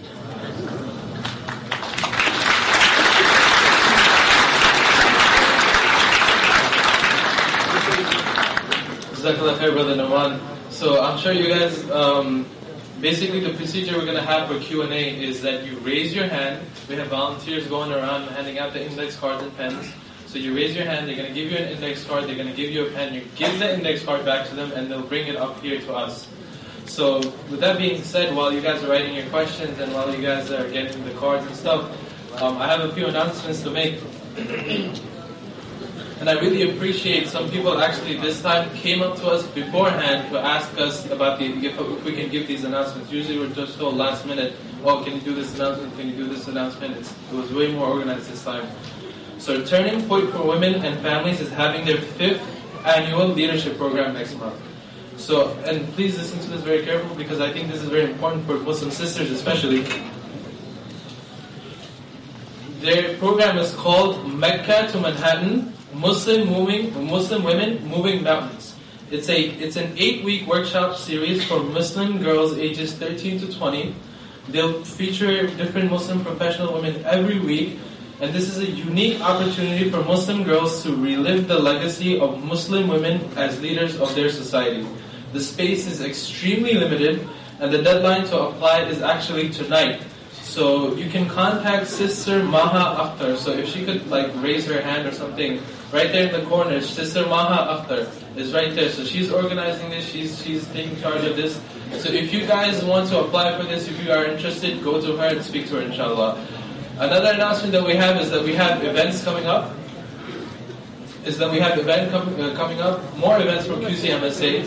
One event is a leadership workshop. The title is "Are you ready uh, ready to lead?" with a question mark. A lot of times, what we see is, in my experience with the MSA, is that we have hundreds and hundreds of volunteers, literally hundreds of volunteers, but nobody is really there to take an initiative, to lead them, to organize them, to, to be there to support them.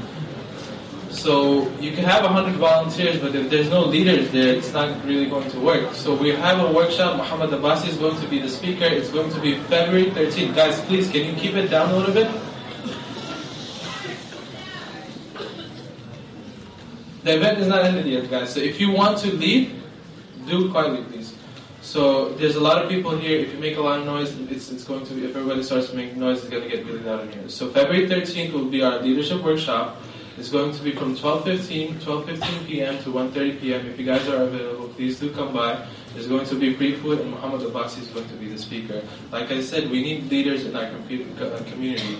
We do have a lot of volunteers, but we have no leaders. Uh, a lot of volunteers without a leader, it doesn't really work out. And with that being said, Brother Nouman uh, is going to be at Jamaica Muslim Center tomorrow. He extended his stay, alhamdulillah, in New York, so he's going to be in Jamaica Muslim Center. The event will be at 7 o'clock and it will be until 10.30 p.m. tomorrow. Tomorrow at J- Jamaica Muslim Center, 7 p.m. to 10.30 p.m. Right? Good. Alright. So with that being said, if you guys have any, I, I haven't seen any cards come up here. I'm assuming his lecture was extremely great. Usually what happens if there's no questions is either the lecture was extremely great or like nobody understood anything. I hope it's not the second one and I hope it's the first one. So questions, please come on. Guys, try to bring them up so Brother Nouman could uh, read these, read these questions. You can, you guys can leave them on the table. Another, another thing is like there's a lot of people in here, especially sisters, especially sisters with children. So those young people, I guess, who can stand for a little bit, let the sisters with children sit on the on the chairs. There's a lot of, uh, I guess, elders. I don't want to say old people; they might get offended. Elders sitting, uh, standing up. If you could switch, you know. There's a lot of space over here too. If you guys could move up a little bit, so there's a lot of people at the doorway. Move up, please. Could you guys move up a little bit so that people inside can come in? Um,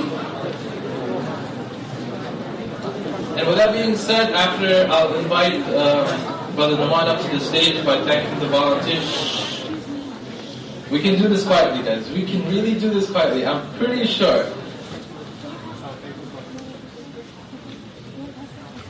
I'd like to thank the volunteers that um, helped make this happen. Um, and I know I say like weird things sometimes, but I'm just gonna keep it. Um, thank you very much, Jazakallah khair. Last time what we did was we had everybody say Jazakallah khair at once. I think I'm gonna try it again because it's gonna be pretty cool with a thousand people saying Jazakallah khair at once. So this is gonna be for the volunteers. We're gonna say Jazakallah khair, guys. So three, two, one. Jazakallah khair. Okay, Jazakallah khair. I'm going to start.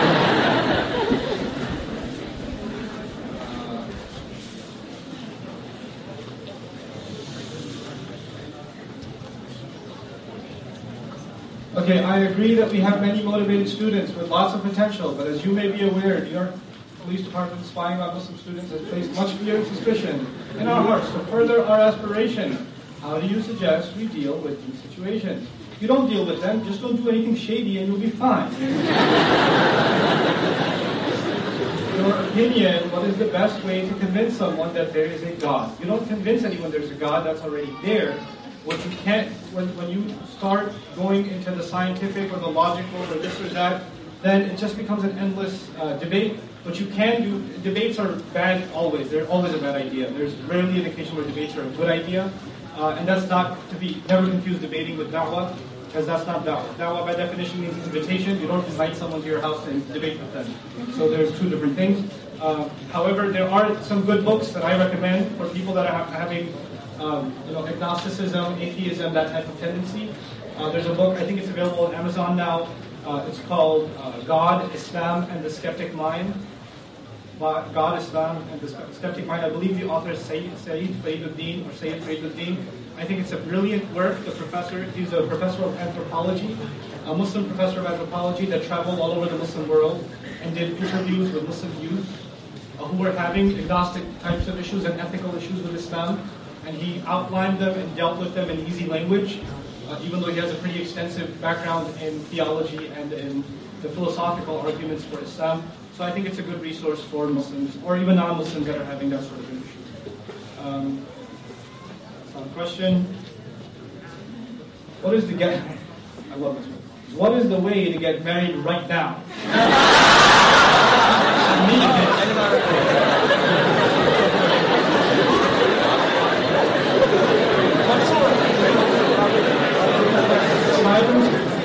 In this case, brother, silence is not acceptance. Uh, uh, I, I don't know what to tell you. Uh, I don't, I don't know. Make lots of dua, yeah. I can't even, don't like try to go with torn sit under a tree and like make dua with the imams of the of the and somebody will show up and offer you a job and daughter. That's not going to happen. Um, but yeah, it was a great question though. I'm to frame that.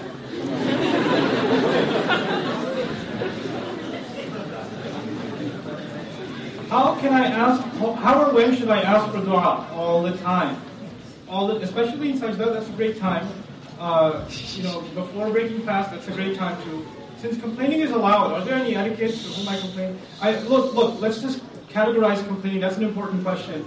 Uh, let's break complaining into two parts, okay? Complaining as in criticizing, and complaining as in, you know, uh, uh seeking desperately for help, right? And this, the latter is not only permissible, it's actually a beautiful thing. It's a show of love to Allah. Ya Allah, I got this problem. I don't know who else to turn to. You're the only one who can help me. You're still complaining, but you're actually pleading more than complaining. Okay?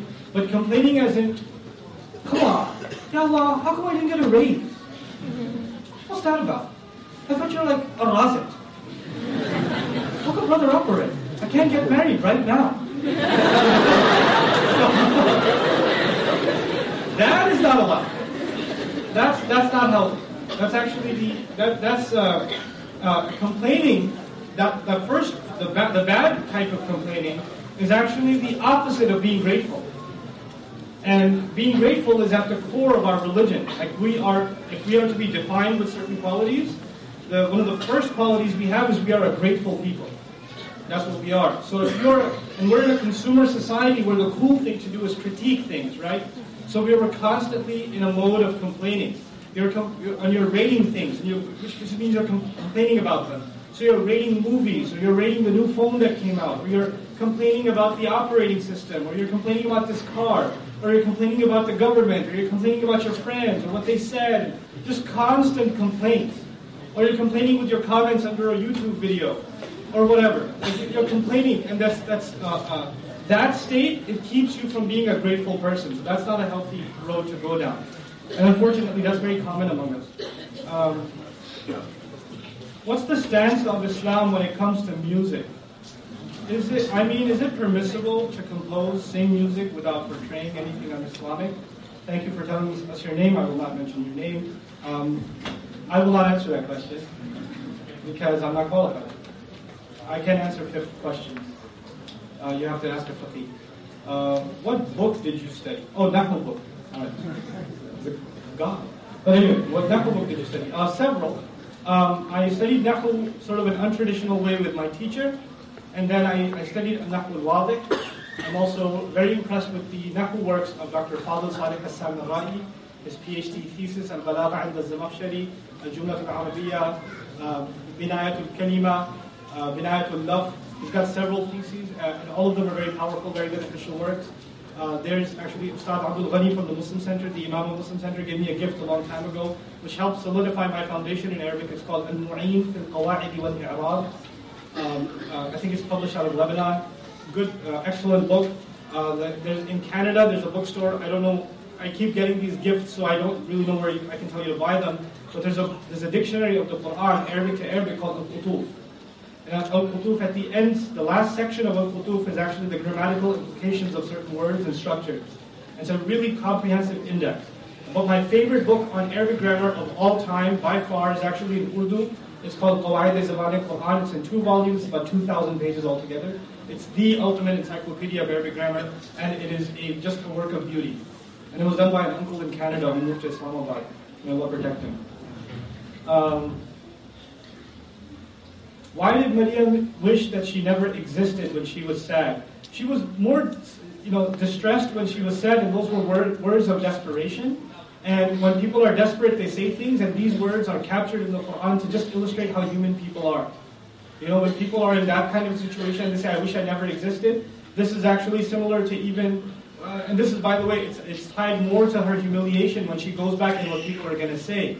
And the, similarly, the humiliation that Abu Bakr Siddiq anhu, was afraid of when he would stand in front of Allah made him wish he was a blade of grass. Which is the same as saying he wishes he didn't exist. But that did not mean she had suicidal thoughts. She just, this was her way of saying, I wish I didn't have to face people. I wish I didn't have to face this circumstance. It's so overwhelming for me. Um, um, my wife doesn't pray and spends most of the time trying to plan fashion shows and girl parties. As her husband, this gets me sad, which turns into anger. These advise both of us. Uh, you guys need to see a counselor. No, no, no, no, no, no, no, no, Not a joke. You guys need to see a counselor. This is not resolved in the Q&A session. You guys need to, if you're not compatible and it's not working, then you, and obviously there's love in every marriage, and you have to do everything to make a marriage work. And it's not just about what's religious and not religious. It's about making both people emotionally happy with each other. Counseling is sometimes the only option. Uh, and I know we think counseling is taboo and people that are sick in the head need counseling. That is not true. Seeking counseling is actually a sunnah of the Prophet so it's not beneath any of us. The Prophet had an argument. He had an argument with Aisha radiallahu anha, and they couldn't resolve it. So she said, we need a counselor. And he said, okay, who do you, you know, who do you recommend? She goes, you pick. And so he said, okay, let's get Zubayr. And she said, no, he loves you too much. like, you can't have Zubayr. So he said, okay, let's pick your dad, Abu Bakr. She said, fine. so he came. And they started telling, and so he said, you know, uh, he, Rasul said to Aisha, why don't you start? Why don't you tell him what happened? And she goes, no, I want you to start and I want to make sure you get it right. Look, he's the Rasul of Allah, but he's a husband the, in the house. You're like, how could she say that? He's his wife. This is a very family situation. These are human beings. So she says that. And Abu Bakr as-Siddiq is not, he's, he cannot take the Abu Bakr hat off. Right? He's not a father-in-law ever anymore. He's basically only a, the, the, the right hand of the Messenger. So he sees his daughter speak like that to the Rasulullah. He tries to grab her neck and and strangle her. You speak to Rasulullah this way, and the Prophet ﷺ had to break it up and kick him out of the house and say, okay, we, we can handle this ourselves. and, and the problem disappeared after that. But the point of it is, even the, the counselor to humanity said we should get a counselor. The counselor to humanity said we should get a marriage counselor. What is that telling you? It's not beneath you. It's not humiliating. It's not embarrassing. And I, I urge some of the, some of you young men and women that are going into the psychology field Pursue counseling. It's a dire need of the ummah. It's a dire need. Youth counseling, marriage counseling, and study it from the Islamic perspective, inshallah. By the time you guys graduate and get your higher credentials, hopefully institutions for learning that stuff from the Islamic perspective will be in place. And I, and I pray for that, because we have to develop those institutions. Anyhow, could you come to my school? Please email me. no. Sorry, I can't. I can't come to your school. I can't even go to my kid's school. Is there available discussion or are there resources beneficial for youth that uh, want to be leaders? Um, you shouldn't want to be a leader. You should just have qualities of leaders. And then leadership just comes. So wanting leadership is not a good, good thing. But, but there are plenty of things you can learn uh, uh, that can instill good leadership qualities in you. Um, uh, actually, the Imam of our masjid, Imam Zia from, from Irving, Texas, wrote a thesis on leadership in Islam. Pretty cool book. uh, qualities of leadership, best practices for leader, Muslim leaders in any, any capacity. I did a series, I think it's up on YouTube. It's on our podcast too. It's called When Muslims Work Together. And it's an outline for Muslims to be able to do organizational work and get, get good leading habits too. When you come into Brooklyn College, I don't know. Is there any example in the Quran and Sunnah about two, two potentials getting married and then things not working out? Actually, the only, yeah, uh, but things not working out, uh, the examples are the wife of Lut, the wife of Noah, uh, Fir'aun's wife wouldn't work out. Yeah, that was, that was kind of obvious there. Um, there are actually also really evil couples that worked out, like Abu Lahab and his wife worked out pretty well, but they're working out in, Jannah, in, in Jahannam now, so that's okay. That's cool too. Uh, there's actually uh, marriage, uh, the, the, the, marriage of Zayd radiallahu anhu, uh, which is described in Surah Al-Ahzab, Surah number 33, the only companion mentioned by name, who married a, a good woman, a good sahabiya, but he came from a different class of society and she was from a different class of society and they had different cultural background and different lifestyle that even happened in the Sahaba's times. So it didn't work out at the end, and he kept begging the Prophet to let him divorce his wife, but the Prophet kept turning him down because it was the Prophet ﷺ's recommendation that they should get married, which is another awesome lesson. Just because a sheikh recommended somebody doesn't mean it's going to work out. You can't blame the sheikh later. The Prophet recommended this marriage, but didn't, it didn't work out in the end. she just couldn't couldn't reconcile the two different lifestyles, even though they're both Sahabis and they're both great. Just because you're good Muslims doesn't mean you're compatible either. That's the other cool thing here, right? He has a lot of taqwa, doesn't mean he's going to work out for you. You can still hate his guts, or not like him, or whatever. It can, it still happen. So uh, spirituality and compatibility are two different things, right? So there's the example of that also in the Quran. Uh, the only marriage proposal process in the Quran, the only one, is how Musa got married. It's a great story one of my favorites to tell in, in the whole Quran. Inshallah, I'll come back soon and tell you guys. Um, it's, it's, it's, really remarkable. Just the details in there on how the marriage takes place, the marriage process, which so many of you have trouble with. The Quran has pretty amazing insight into that subject through the story of Musa and how he got married. Um, what type of sadness was exhibited when the Prophet almost divorced his wife? That's the sadness when you suffer sadness from others, at the behest of others. It's disappointment also. And this is a part of huzn, that you can, you can have that. Um, is there a specific reason why Allah subhanahu wa ta'ala chose to reveal the Quran in Arabic to the Arabs? Yes, there is, but this is not the lecture for that conversation. Uh, where can you find those du'as from Musa alayhi salam? That's a good question. Surah Al-Ma'idah will, find, uh, will have those du'as for you. Surah Al-Qasas, you know the one about moving on with life? Wait, wait, slow down. Okay, same. Surah Al-Ma'idah, 5th surah, 28th surah. How about that? Is that easier? Yeah. And, and Surah Al-Ma'idah is really long, so you'll have fun looking for it. And so the qasas is the only 10 pages, so you'll find it easy. So the qasas, 28. Salam, Man. This is Bilal from Bayshore. What's up, Bilal? Welcome back. Thanks. You define rahmah beautifully. How can we translate it in words other than mercy? I don't know. That's why I have to explain it for 20 minutes, bro. If we say love, yeah, it includes love.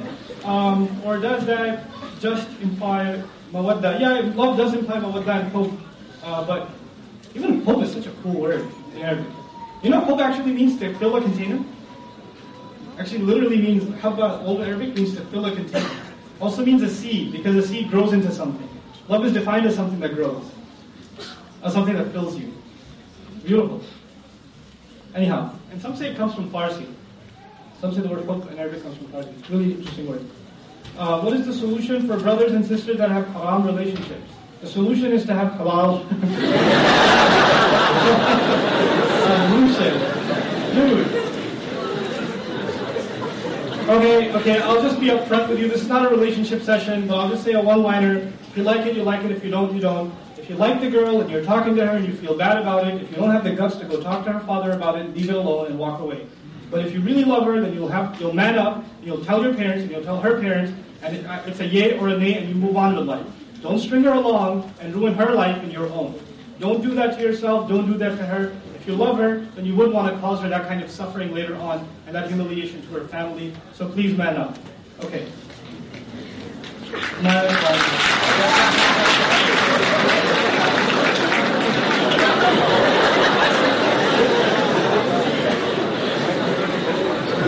Text him right now. you heard that?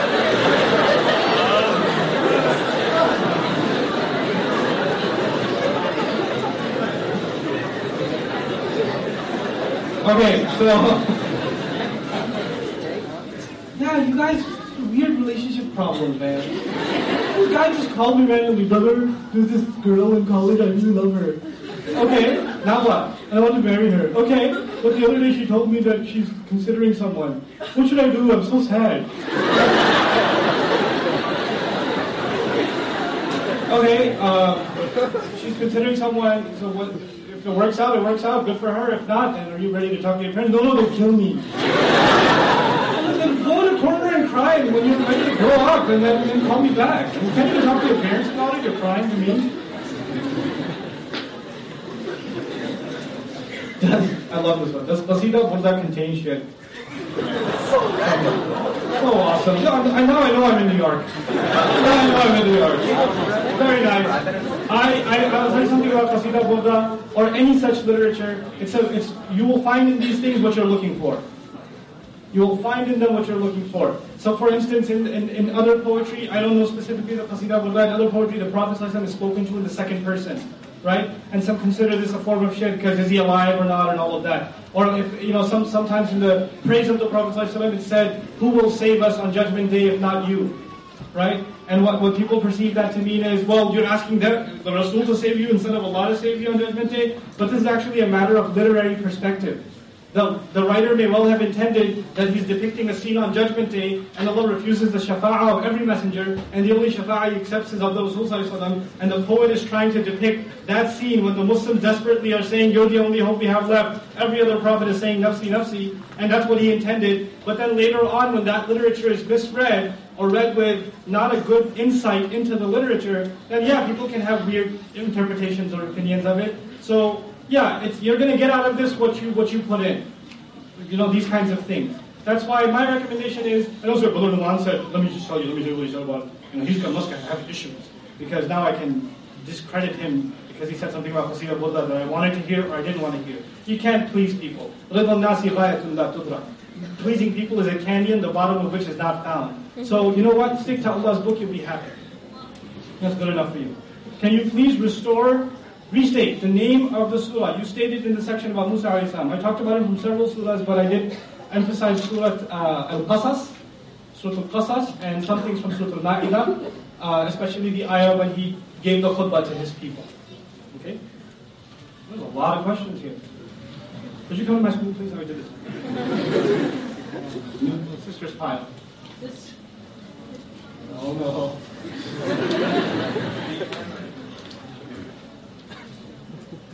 when family members are acting in an extremely negative manner, even dangerous towards one, uh, okay, how can that act after years of patience and pain? How can one act, I guess? Um, look, uh, abuse is abuse. And Islam does not tell you to be patient against abuse.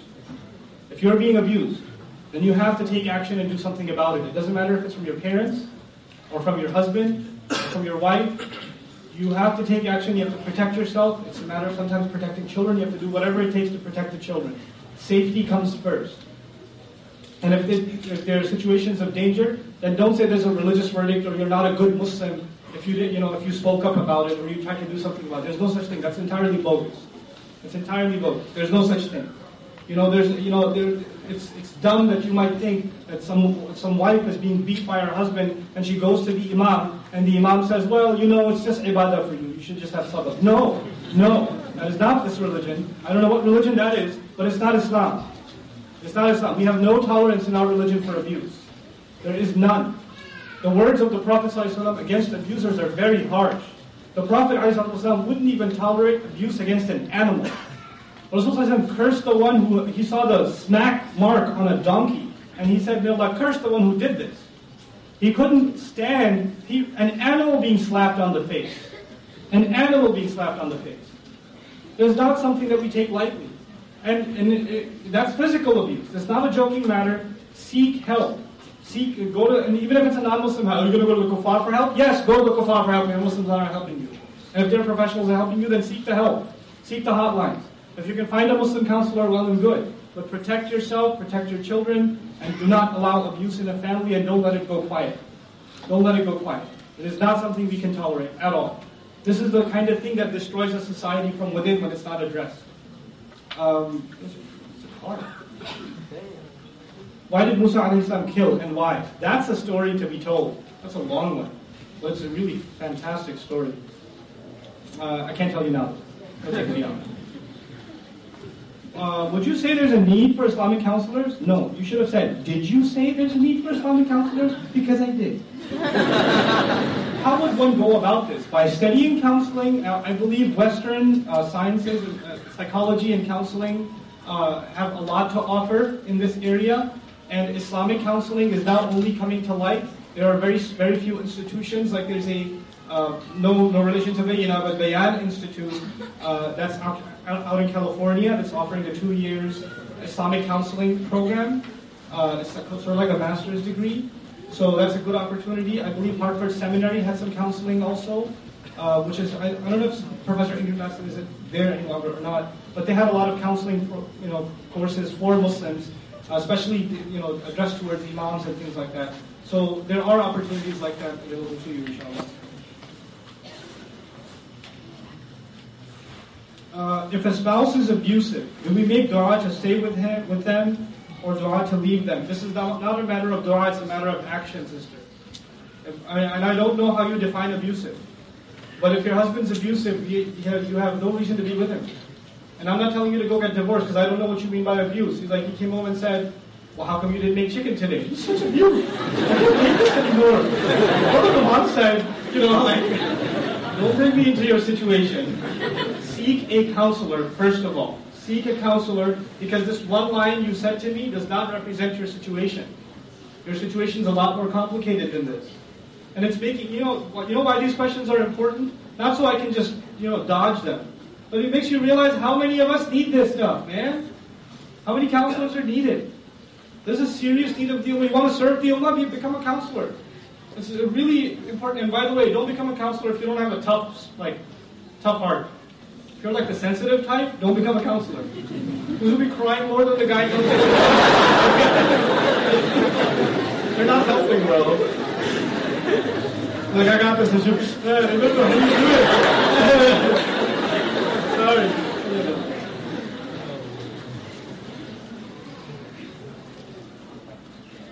Okay, this question is being a serious issue. This question is being asked by someone who was in an abusive marriage and is now struggling, a, a struggling single mother. I know that Allah has blessed me in so many ways, but I can't help but feeling so sad that I thought I did everything right before marriage, and I still ended up like this. How can I battle these thoughts? I haven't prayed in so long. You need to start praying, and you need to start thinking that Allah Azza wa put you in such a tough marriage, and you survived it. And, Allah, and there are so many people who would not have survived that. And Allah does not put anybody in a test that they can't handle. That, that marriage that you passed and that, that huge mountain that you crossed and scaled is a testimony to your strength. You shouldn't be sad about that. You should be grateful to Allah that He made you stronger. And you can deal with any problem in life now because you've passed through the, the hard part already. You should be optimistic. The clouds are gone, the sun is shining now. This, this is what you should be grateful about. And you did everything right. That's not so. Why didn't things work, things work out around you? Look, that is not how the world works. You can do everything right, and nothing will go your way. There's no formula in Islam or by Allah's design that you do your part and everybody else will do their part. That would be uh, uh, an ideal world. you know, we don't live in an ideal world. The messengers did their part, but they weren't depressed after 10 years or 900 years of preaching and saying nobody's listening. No, they kept on going because Allah said, you just do your part. Don't worry about anybody else. Don't worry about anybody else. The Prophet would give his khutbahs, his talks. Nobody's going to give a better lecture than the Prophet. Nobody listened. Can you imagine? Nobody listened. And Allah gives him a lecture then. Allah gives his messenger a lecture. Just it's not raqar. you just remind. You're just there to remind. Don't worry about what people do or not. You just do your part. That's not what people say. You're not in control over them. I'm not going to ask you about what they did. I'll ask you about what you did. Allah will ask you about how you handled the situation. And wallahi, if Allah has given you that strength and you've, you've recuperated from it, stop blaming Allah for what happened. Turn to Allah and be grateful that you are out of it, that your children are now in a, in a better situation than they, than they would have been otherwise. And may, may, may Allah Azza take that suffering that you had and make it a means of forgiveness for all the sins that you've had in your life and make that a means of barakah in the lives of your children. You know? But really, use that as an experience to get closer to Allah Azza wa And doesn't matter if you've prayed so long, tonight you'll pray. Is a marriage done without a girl's consent valid? Fiqh question, but it should have the girl's consent. I don't know where that came from. ماذا تفعل مع الحزن على هذه الأمة ما هو الجد؟ Seriously? Uh, uh, ما هو الحل؟ ما هو الحل؟ Okay.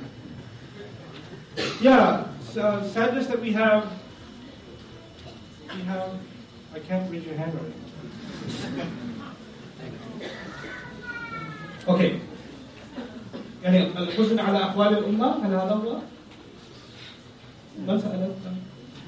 تقدرين تقدريني؟ أوكي. اكتبي هذه ثانية من فضلك لو سمحتي. أقرأ ثانية وأشرح إن شاء الله. Okay. Uh, how much time do I have? It's over? No. It's over? Keep going. Okay, last question. Brother Nat.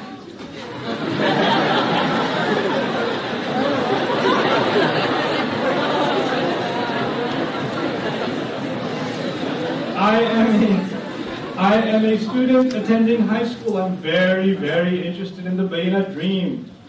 Can you please give me some suggestions as to how I can raise the money I will need for the studies? May Allah bless you. If you're really, really interested in dream, don't worry about the money, it'll come. What you need to worry about is memorization of Quran. Don't even think about the dream program if you haven't memorized Surah Al-Kahf at least. That you're, and you're reading like a pro. I'm not saying tajweed, but you don't stop on any letter. Your reading is flawless. And by after next year, because you're still in high school, after next year, I'm not going to lower, but raise the requirements for joining the dream program. So you will have to have at least 100 hours of Arabic study off of one of our resources online completed before you come. So when you come, I turn you into a monster. So I will not. I don't want to take like mediocre students. I want to take top-notch students and beat them into shape. That's what I want to do. This is not. This right here is Brother Nat. Back on campus is Ustad Nouman. Ustad Nouman is a tyrannical ruler. There are students that cry in my class, and it's not because it's a spiritual experience. I, I, I, I beat this stuff into people. There are people that drop out of the program because they can't take the intensity. There are. There are people that cry and come and meet with me and cry, it's too much, I can't take it. I say, you will take it, and you will go on, toughen up, and get out of here. Do that to them. Uh, because that's what I want. I want tough students that have serious work ethic, and inshallah ta'ala, if you have good intentions, there will be plenty of people ready to sponsor you and come. Virtually all, a a good number of the students I've had come from New York City, somebody sponsored them. If you don't find a sponsor, I can't promise you, but I can help find sponsors in the New York area for you. A a couple of people actually even already approached me and said they're interested in sponsoring students, but I said I will only, you know, uh, uh, validate that request if it comes after a lot of, you know, the, the, the applicant passes through a lot of filters. The DREAM program is not going to be fun. I'm not here to advertise it for you. But if you're serious about Arabic studies, then consider it. It's not going to be fun. It's not gonna, like it's not like going to be going abroad. Because when you go abroad, you can go into an institute. You're not doing well, drop out, get a private tutor. That's not working out. Go somewhere else, try another institute, and have lahwa and lawa most of the time, and chill, and come back and say ta'allamtu Arabiya. Okay, that's not going to happen at the degree program. I kick people out of the program when they don't do their homework. I kick people out. I'm a, I'm a, there's a drill sergeant approach. So if you're very, very serious about Arabic studies, you're more than welcome, and I would be proud of you. But if you're not, then don't think, don't dream about the dream program. don't do it. Don't do it to yourself. I'm telling you. I'm telling you. But I, I will tell you this. Just, I mean, it's depressing, but I, but I will encourage you with one thing. The students that come out, the students that come out, especially now that I've made it tougher and that graduate by, by my expectations, Wallahi, when they sit there and they read a, a, a tafsir book, or they read an Arab book, and they're just reading to me, I cry inside, like, oh, I'm so happy. Ya Allah, just make, put barakah. I make dua for these students when they're reading. Because I mean, just, I knew this kid four months ago, and he didn't know a word. And now he's reading an Arabic tafsir. And he's explaining it to me in Arabic. And I'm just sitting there listening, going, Wow. This, this is testimony on judgment day right here. This guy. You know? But then I, then I, that's all inside. Then outside I yell at him. that's how I do it. Okay, so that was the last question. Time is up. I really, really enjoyed coming here. Alhamdulillah. Thank you, Queens MSA, for putting this together. To, I'm going to save all of these questions, uh, and I'm going to try to read through all of them, inshallah. And they will actually probably help inform my future talks and khutbah. Because I like to give khutbahs relevant to what people's concerns are. So I'll look at these carefully, inshallah. Even if I didn't get to answer your question, maybe it'll show up on YouTube. Guys, please, please stay in your seats actually. We need to be careful in how we let people out. There's, please, like, just, just sit down for two seconds. people, guys, I know you're Muslim. It's okay.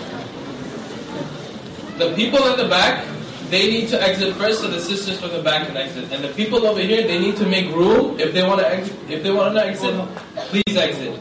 If they don't want to exit, please make room for people to exit.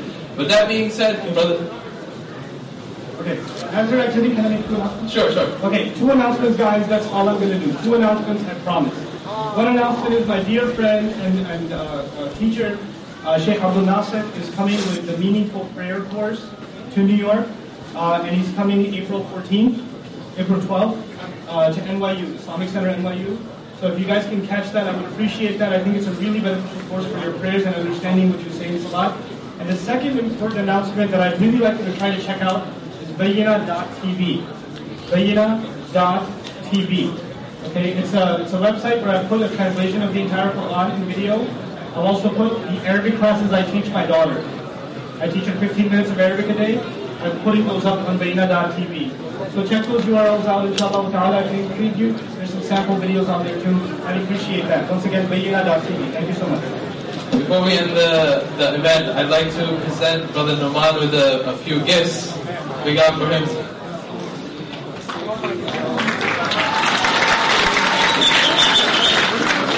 Got games for his for his daughter, so they won't come at him with uh, sick stomachs too often. So hopefully that that helps out. And again, like when it comes to the exit process, please, brothers in the back, leave so the sisters can leave. Leave, seriously, like go. Get out. And the brothers in the front, please leave and exit so the sisters can leave. Sisters, I'm sure, have to leave. Like, it's, it's, it's more, more important for them to leave right now. It's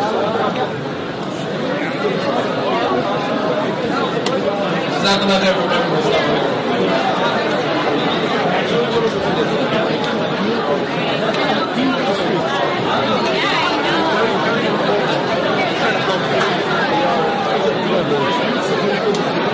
Especially like young.